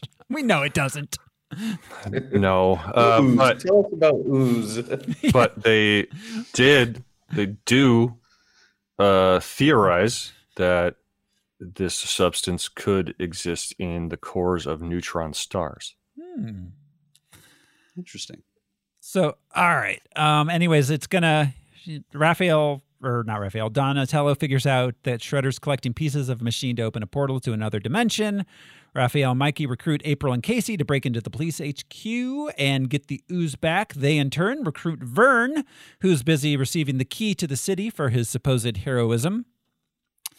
Vern goes in, creates a distraction while Casey, April, and the turtles sneak in and get the ooze. Um, this is so these turtles are a solid seven feet tall. They're like four feet wide with their shells. Yet mm-hmm. the air ducts in the police station are fucking a gigantic. They're big yeah, enough they to push anywhere. the, the the air ducts, the the heating vents in the police station are big enough to to drive a golf cart through. Yeah, but he can all subtly and, and slowly drop the passcode down through the vent or whatever. Yeah, exactly. Um, they're interrupted by Foot Clan ninjas. Raph and Mikey have to reveal themselves to the humans in order to get the ooze back, which they do just as Donnie and Leo show up. Um, they're held at gunpoint by terrified police, including Chief Rebecca, Chief Becky, I call her. Um, you know, in private. Um, until April and Casey put themselves between the cops and the turtles, allowing the turtles to escape, although Casey and April are taken into custody. Um, back at their lair, Leo and Raph are furious at each other, but they're also disheartened by the humans' reactions to the turtles' appearance. Leo is upset that he can't get the turtles to all be on the same page. Splinter tells him that it's their differences that makes them strong. Donnie tracks the ooze signature and Bebop and Rocksteady. And they realize they're on a flight to Brazil. So they sneak onto a cargo plane to catch them. And this is the point where time ceases to exist in the way that we currently know it. Yes. Because, oh my God, the Brazil off the trip rails. and oh. the the the interrogation room sequence Because of the neutronium. How did these turtles get onto an airplane? So okay so i'm just Through gonna like a cargo door, obviously, but like they are seven feet tall and there are four of them. so i'm jumping ahead a bit here but this timeline is insane. Like and i know f- movies love to play fast and loose with timelines and traveling and everything but this one is just one of those bonkers things i've ever seen. In the amount of time so okay so so um, Casey and April are being interrogated by the police chief for the entirety of the turtles' trip to and f- back from Brazil, which, by my calculations, would take a minimum of 48 hours, assuming that they fell in the jungle about 100 yards away from another airport right. If, yeah. And if they got to the right place without and didn't have to wait for a plane, that the plane they needed, they mm-hmm. jumped onto the minute they got to the airport and didn't have to wait four or five hours. and yet not drive into the dr- jungle like it says it was. Yes. Don't they all weigh like a ton each? Yes. And airplanes. How do they get on an airplane And without them being like, did somebody I park know. a car in the cargo hold? and how do they know which Yeah, of these and they're cargo bitching pl- about the service. like a manifest. and how do they know which of these cargo planes is going to Brazil and is going to cross paths with the flight that Rocksteady and Bebop are on back from Brazil? the Going internet. the other way. Yeah. That's I, I assume that it is. Uh, is do we have a genius level intellect on this team, Al? I mean, Well, Donatello. Yes, we do. to be the most together in the So- past, not so much. Don- Donatello is technically a genius. But how did? Ooh, hey, Michael. Good to see you. Thanks for joining us. Um, yes, but um, what? How? How did he know what flight they were going to take back? I assume this is a private Foot Clan plane. The Foot Clan was flying it. It's not on any sort of. It's not on any sort of like like flight path. Like, how does he know that the cargo plane they sneak on is going to cross paths with it, which is going to be a minimum of of twelve hours later? By the way, like none of this makes any sense time wise or Also, the speed at which these planes are passing each other. How long does he say? You have thirty seconds? No, No. Hmm. false. Like yeah. you have like less than five seconds. I would say like that's And an when- and insane when- period. And when you hit the plane, you are going to be a green splatter. Well, yeah. Well, and I mean, they're traveling in the opposite directions at over 500 miles an hour. yes. Yeah, I mean, come on, let's be realistic. That they could do, but uh, and uh, you know, a plane much higher than the Chrysler Building, fine. But all of a sudden, Raph is surprisingly afraid of heights, like terrified. Out of whereas he- nowhere. He, actually stuck all of his limbs inside of his shell as he was falling off of the the building Yeah. in the beginning. Like, uh, Just out of nowhere, he's afraid of heights. Yeah. Makes no like sense. really afraid. Not just you know, he could have said like, "Oh, this is a little higher than we're used to," but no. So, all right, all right, all right, all right. So, um, Casey and April are being interrogated by the chief of police um, for 48 straight hours, apparently, um, according by my calculations. Um, uh, so the police has footage of April stealing the ooze from Baxter's lab and are charging them with a crime because of this. They say the footage quote checks out. the footage So checks out. you we watch, had it authenticated, she says. you watched this multiple times, right, Thoreau? Did Yeah. you pay attention to this? What actually happened? Because she says that's not what happened. But it is. This is They- doctored. Yeah, and I'm like, uh, but They- what, then what happened? I don't remember. They just- didn't They- obvious. They just, just edited out the beginning that showed the warthog and the pig. That's all they Yeah. did. They they just decreased the, the size of the frame. Yeah. yeah. So, But also, That was all, yeah. also like their their crime what does it matter if she stole the purple ooze she absolutely they committed a crime in stopping the police from apprehending the turtles and sneaking into the police station to steal evidence. That's a crime by itself which they have them dead to rights on. Yeah. um so all right. Um also by the way it is not a law that you get a phone call. Yeah. that's not a law. No, You have the I right to an too, yeah. attorney, but not a phone call. and the police will give you Uh, that not phone call to contact your Security. yeah yeah. well and she's not Yeah. she's the chief of police of new york city Yeah. she's nypd chief of police She's Oh, very is? she's very involved with this case. She is. She's very much a, a foot soldier herself. There's not a Um, lot yeah, of that's police for ch- New York City yeah, also. the- there should be so many No, more the- people and police. How are there no people in this movie? Yeah There are there are few people in 12 people in the entire new york city um head of the uh the uh the cops or like the head of or the the headquarters. There's 12 people in the entire headquarters for all of new york city. Right. And yet, yeah, they they had an unarmed um, corrections officer, yeah. You know, dealing with all this high profile shit. Mm-hmm yeah exactly. and then taking all the flack for it. Yeah. yeah, we did actually start early, Michael. Michael's asking if we uh started early. Yeah, we started a bit early. It is recording. Um, but we uh um I I should probably update the uh, show notes because we recently started and then also daylight savings changed. But um Hmm. um uh so uh yeah. Um Anyway, so all right. So in Brazil, Bebop and Rocksteady retrieve the missing components to the machine. They head back to the US. The turtles do the whole cargo plane heist. They end up crashing in the middle of the Amazon Mm-hmm. and then have to get back to an airport to get to New York again. Covertly Yes. onto the plane. You know, you Yes. can travel covertly in the rainforest, but once you got to get, yeah, you're right.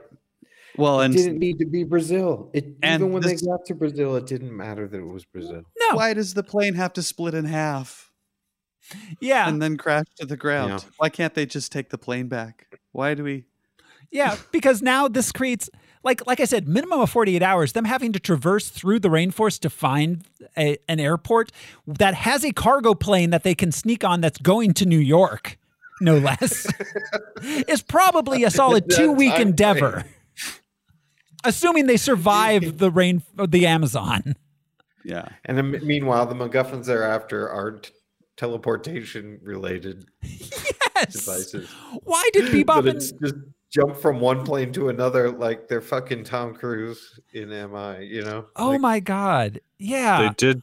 They did tell Don't us that they were near Manaus, uh, which is in the middle of the the rainforest, the capital of Amazonia, the province of Amazonia. Well, good for them. Okay. Did not matter. No. Yeah.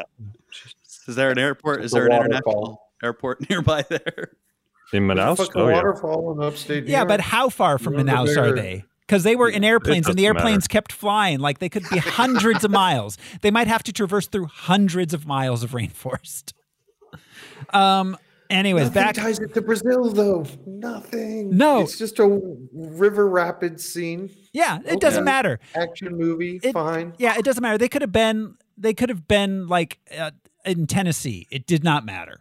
So, Right. uh, you you read up on some of the production of this movie, Thoreau, hmm right? I, I have two questions about the production of it, and that made me think about Brazil and why Brazil was in this movie, and I still couldn't answer the question myself.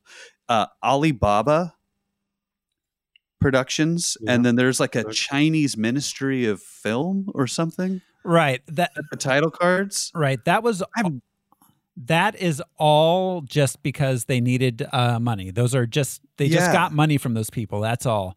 Oh, But but I mean, and I'm sure oftentimes like Michael Bay has crazy connections. Yeah, to, uh, but- Eastern but- film. those kinds of uh, financial agreements, oftentimes they'll have some sort of ask that kind of thing. It just Mm. made me think, like, I wonder if that's if they're filming this somewhere that has to do with those kinds of things because Brazil's a weird choice. you Yeah, know? it is. Why not? It- it- yes, and we we've seen so many movies. We understand the MacGuffin concept, and Yeah. you know, and usually, you know, uh, we've talked about it with Star Wars because there's always something. But the location will relate to the object in some form or another. Um, it's uh, across this uh, body of water we have to get to. Yeah. It's buried under this thing. It didn't matter that this was Brazil. No. Yeah. I was waiting to see a carnival parade since we had seen carnival people in the Halloween parade. And I was like, I'll bet you anything they fucking do a parade which happens in March. You know, but no, No. no, there was n- not even a landmark. It was a waterfall and a jungle. Yeah, no, none of it mattered. None of this mattered, and none of it made any sense. Um, Why so is one in a building in New York and one is in Brazil? it, it, it doesn't matter. No, this the not even like the same longitude and latitude or some kind of thing. no, this plot makes no sense. It's the dumbest thing ever. Um, Fuck these turtles. back in New York, Casey and April are still being interrogated. the chief, leaves, they've been being interrogated for weeks, He weeks. doesn't know anything. Leave him alone. The chief leaves them alone in the interrogation room. And Casey steals her phone. Good thing there's not like a window where people would probably continue to watch them. Yeah. He learned how to steal from the prisoners at the prison that he's a corrections officer at. Fuck is this? It's like, Casey, you fuck don't need is to put this movie? your butt. We're not in a prison anymore. God, fuck this movie. He's like, how do you think I got the phone out of the room? The more we talk about this movie, the more I hate it. Why did you put it in your ass? I thought it was fun after the first time. After the second time, I thought it was less fun. But now talking about it, I think this might be one of the worst things we've ever covered. This is bad. But honestly, I think this one is better than the first one. I had more Yeah. fun with this movie because It the was. first Like one was just better. a slog. The first one was This one, is buck this sack. One, yeah, this one is insane yeah, in like a fun way. yeah. No, no, no. It it was it was a lot more fun than the first one, and it gets something for that at least. Um, Yeah, So, anyways, Well, the they, fun was like cameos in the way that you know, like Yeah. just seeing Krang. There was nothing about Krang that was good. no. but Yeah. seeing him was fun. So so April uses her phone call to call Vern, who agrees to help spring them from custody. He goes to the security room of the building with Baxter's lab. How long is it going to take that guy to get him a mochaccino? He was in there a long time. Um, uh, and he steals the under undoctored footage from the security camera. Meanwhile, the turtles catch a flight back to New York while Baxter, who has all the pieces of the teleporter now, starts up the machine to open the portal. Vern takes the footage to the chief, shows her that Baxter was creating monsters, so the chief frees April and Casey. And at that moment, the portal starts to open. I just want to ask if you know that you're you're up to some evil business and you know it's so evil to the point that you have fake video footage, why make backup legit footage? You know what I mean? Why? I would just use the three fake cameras that showed lab business happening all the time. Why? Yeah. Why have like, no? We it's like Nixon level kind of shit. Like, why are you recording yourself? Yeah. fucking idiot. Why are you recording yourself making warthog and and rhino monsters if like you know it's gonna the NYPD is gonna come arrest you for making a rhino monster? right What? or you're like The "God NY damn I would put new out the- intern the new intern gave him the wrong video footage Right? Uh, yeah. And to point out, this is again the NYPD. This isn't like the the Homeland Security. This isn't the FBI. It's NYPD. all like fifteen Up of there. them. Ah. there aren't even people on the street when the like Yeah, shit happens at the end yeah all right it's like a post-apocalyptic New York or something. So the turtles are back home in the sewer at this point. the turtles the turtles. They hear the portal starting to open. Donnie somehow hacks into pieces of the technodrome. The technodrome The technodrome. He Where hacks into it. play. This is not just an alien piece of hardware, which we know from Independence it's Day they would not actually be able to do that. We discussed this way, way back in our Independence Day episode. well and what sucks is now the now it's called the uh the citibank one Technodrome. and it's just lame. Uh, okay, I, I will say my favorite part of this sequence is that we get to see the turtles kind of surf, kind of whatever on pieces of shit as they're flying towards this forming piece of shit in the sky, the velodrome of techno music. Um, and i'll answer michael's question off here to the side like yes tmnt 3 does make more sense yeah, I you think turn it a land does. from that one. Yeah. this one it This- doesn't make just any sense. arms dealers right this one makes no internal sense. Like Yeah. that that's its big thing. If it made sense internally, you could forgive a lot of stuff, but like it just doesn't make sense within its own universe. yeah Um so all right, the all right, the they hack into the technodrome. Luckily, it has um the uh name of Krang. so Donnie knows Craig's name. Commander Krang. Hi, this is Commander Craig.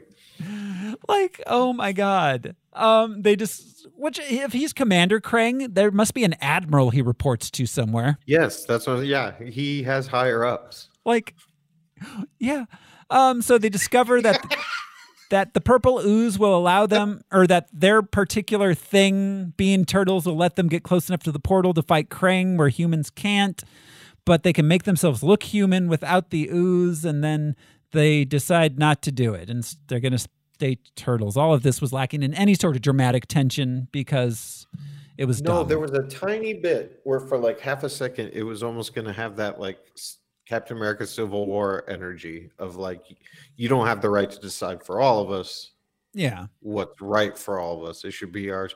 And that just was a minute. And I was thinking to myself when it was happening, like, wow, this is some of the most drama I've seen between fucking turtles. Mm-hmm. And then psst, it's over. It's just Raph is mad. yeah that's all Yeah. Raph no is- internal struggle, no emotion to it. No talking to their sensei about becoming human, which they never were. Well, no, no. And the resolution of this is them listing off their strengths and weaknesses. yes. That's how the gang comes back together. And it's the second time they've done that in this movie. I thought that was super weak. Like, Yeah.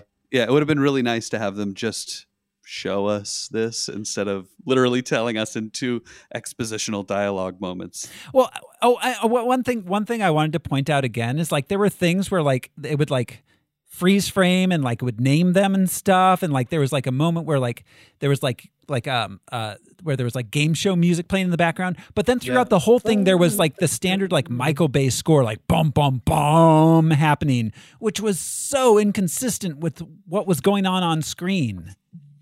Well, and I know it was way before, but Stockman says that you know you mutate because of this like dormant gene that relates to our animal side. Or Yeah, I don't, we don't have any common ancestry with rhinos and That- warthogs. that's the thing. The yes, turtles were not human ever. It said it said it activates the dormant genes from our ancestors. We are not descended from rhinos. No. We are not descended from warthogs. Other than Speak we for yourself. other than we had a oh, Okay. common ancestor like a little mammal some millions of years ago, but we do not share common ancestry. Like we are not descended from them. They are not our ancestors. Yeah, not in the way he explains it. No, no, no, no, no. Yeah. And then again, where is that dormant gene in the turtles? Yes. You know Exactly. I It, mean? it was Like, a human mutate to be gene inside the turtle. the turtles are descended from humans, except they're Yeah. really not. They're But they reptiles. It wasn't like a um, like the fly where Jeff Goldblum, you know, like it wasn't a human was trapped with Yeah. the turtle, and Yeah. Oh, these were four turtles in ooze. They just became smart. and so did the bipedal. ooze have a bunch of human DNA in it? Ew. they were if Law and Order's correct, it was mostly semen. they were bit by a radioactive human. Um, Yep. exactly. okay, Dude, they Chernobyl. so wait, wait, wait. I wanted to point out something that drove me crazy about the turtles' design. Um, and this is something that wasn't as obvious in the first one to me for some reason, but so they all are like built, like we're like strong, we've got big pecs and stuff, but Yeah. their shell front, that's still shell. That shouldn't be in the shape of like pecs and abs. It's just a shell. It's Nobody weird. wants to fuck a real turtle. They want to fuck anthropomorphized yeah. teenage that be mutant ninja turtles. Need six pack Oh, Yeah, it's really weird. The character design compared to like classic character design. it really is weird. They yeah. look. So, anyways, um, Shredder has the Foot Clan take Baxter back to Tokyo against his will. Um, while Baxter, who just made him a handheld transporter, which again, like, why does he need Krang? He's got this. and why not make two so you can bounce? You know, Yeah. be like I made one for myself, and in the meantime, I built I built a second one. Here, you can have it. They're like I'm it out. can take you anywhere in the universe except Brazil. Uh, so all right, um, Shredder teleports into the Technodrome. he stepped into the octagon. No, he finds Tina Turner. fucking She's holding out for a hero. uh, she's they don't need another hero shredder. Um anyways, so Krang We uh, didn't need another villain. yeah, Krang Like, betrays totally Shredder Shredder. and puts him in his collection. He freezes him and puts him in his collection. Yeah. Ah, with a bunch of other frozen guys. Um the turtles decide they're going to head to the middle of the technodrome and send a beacon Okay, so there's a beacon that the technodrome is going to and like It's I, just, it's what all the pieces are drawn to, flying towards. Which I, ki- you know, I kind of liked. I Yeah, like that. I like the parts. Oh yeah, no, no, it you know, looked and cool. ching, It definitely ching, looked ching, ching. cool for sure. Yeah, yeah. Um Well, that's all I had. Um. So I I- before we go, so this thing is assembling, right? yeah. Kang, Krang, sorry, Krang opens the door and puts uh Shredder inside his little frozen toy container, right? Mhm. Yeah, his toys. Did all those dudes get sent through the black hole as individual pieces? Yeah. Yeah. Oh, Like what is going on? And why is Krang just by himself with a technodrome? Why isn't he yeah. just sending like an army of robots through? Why does he need to build a Those- Death Star? Those big robots that can do yeah. he just Well, and it seems like it's spacefaring, so why not build it in space? That's what I'm saying. Why didn't he send his stuff to space? It burned up in Earth's atmosphere. It broke up in Earth's atmosphere. Why didn't he just send it into space? Yeah. It's and it's a Death Star. He built a Death Star. Like that's Yeah. what it is. But a hollow one. Yes. Made for horse races and No heart fighting. Which he's, like our beloved he Death stands Star. in the middle of this big hollow Death Star and shoots one laser. Like it just has one laser. It's just a big hollow sphere with a single laser. What the fuck is this? Yeah. Ugh. surprising he couldn't destroy this dimension. He's a bad military commander. He should be stripped of his rank because this is a terrible plan, and it's apparently taken years for him to pull off. And he mismanaged the Veterans Fund, which was the most grievous affair. Um, so the turtles um, jump from the Chrysler building into the Technodrome. They're able to defeat Krang in hand-to-hand combat, while April, Casey, and Vern Hand to hand. fight Bebop and Rocksteady at the lab facility because they have to turn off the portal Okay. after the Technodrome goes back through it. I just want to give a shout out to some of the best product placement in any movie to the Hamada Cargo Corporation, whose name was on everything, even the dump truck. Uh, which is okay. So I was the product placement was weird because they kept name checking Apple products and mentioned Steve Jobs in the same breath as Newton and Einstein. Whoa. yeah, that was weird. Um, Just picturing Isaac Newton in a black turtleneck and jeans. just dropping an apple. He's like, look, what goes up? yeah, it's like, He's like, imagine something that keeps trees stuck to Earth. Imagine something that keeps people stuck to Earth. And then imagine something that keeps oceans stuck to Earth. Now imagine it's all the same thing. think different. Thanks for coming to my TED Talk. Uproarious applause. Yeah. Who's dead? Um, so the turtles hurl the beacon back through the portal. The Technodrome and Krang go with it. April shuts down the portal machine, closing the portal and saving the Earth from Krang. The turtles get honored at a secret ceremony by the chief of police at the Statue of Liberty. The chief urges them to go public, but they decide to stay in hiding. They go to the Statue of the Statue Liberty, of Liberty. where they all just go, Yay! Turtle power or something. Roll credits. Holy shit. I want to say, I want to say, I saw a headline this week that um, baby Galapagos tortoises were found for the first time. Aw, awesome. Almost 100 years. That's that's a big plus. Turtle power. Yeah. Turtle power. Found it forever. Um I j- I don't even I don't know. I don't know what else to say about this movie. Uh, I mean, it, we talked about our unanswered question. it was bad, but fun. Yeah. It was it was more fun than the first one. It was truly terrible. It felt like it felt like a 1992 movie made by Michael Bay in 2016. Um Well, and they just didn't lean into the fun cartoonishness.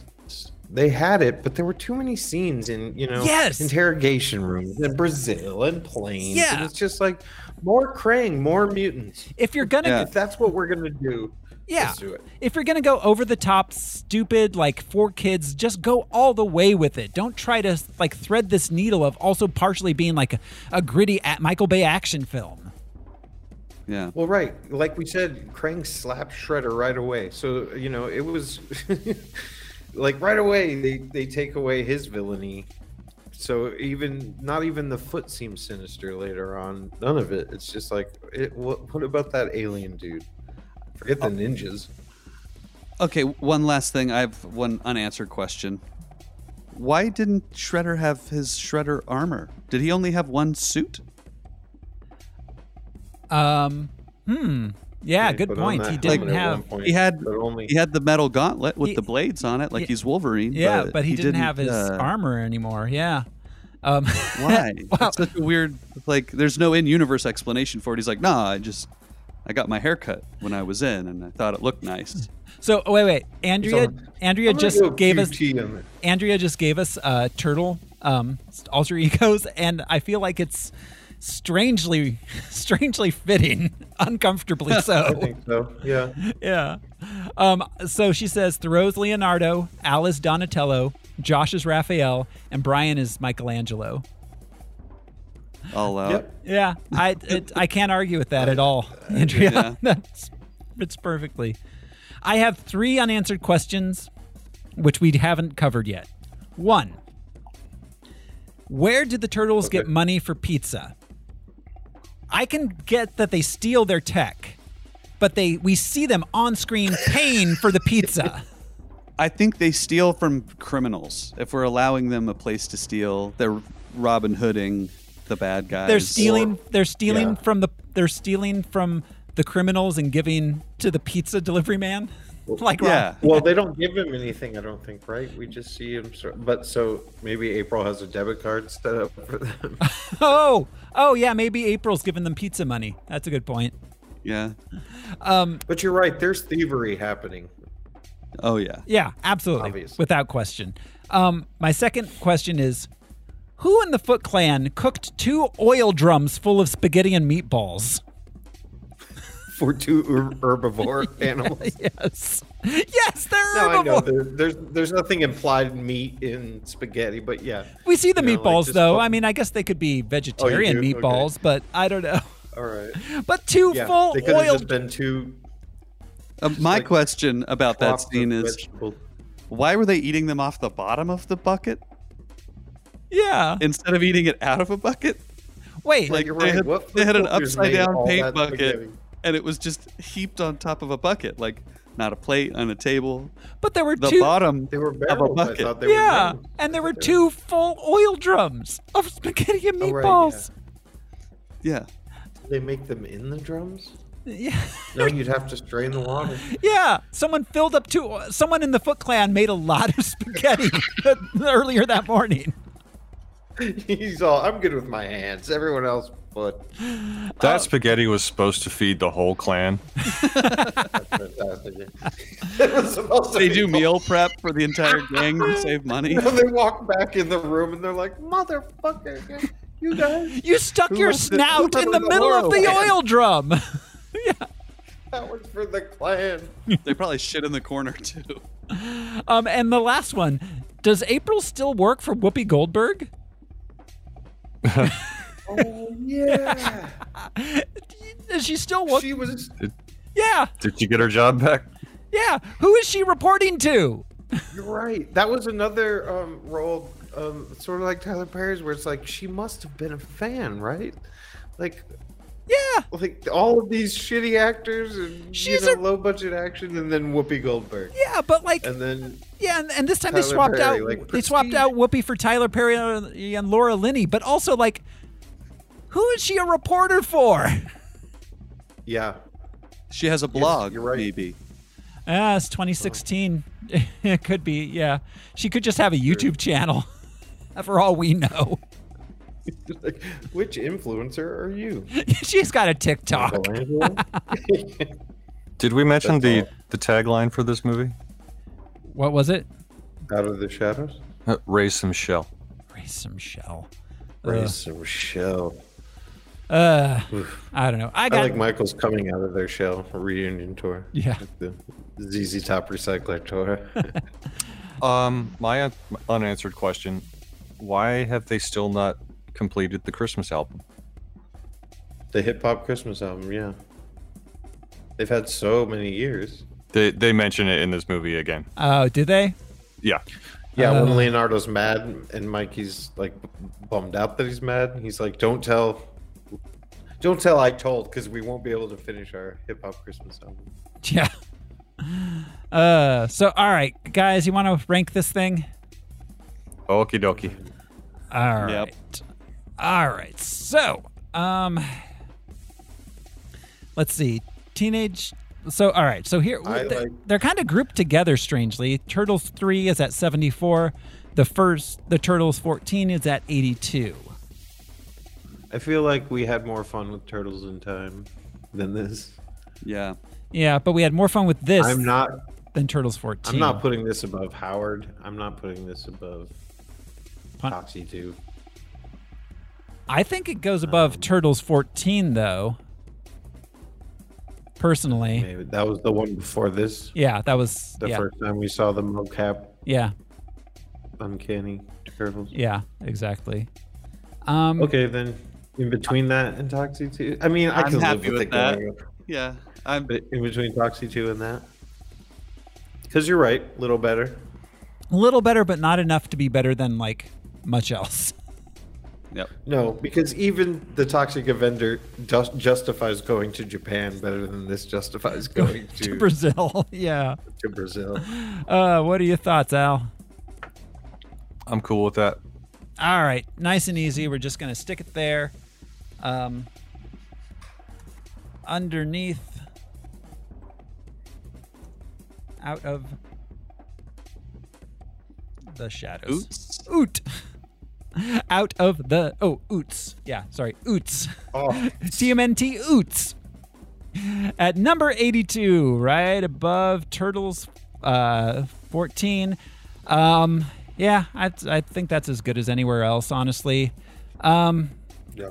that's about all I got to say about this one, which means it's time to look forward to next week. And on next week's episode of Harmless Phosphorescence, we are going to be watching Suicide Squad. Okay.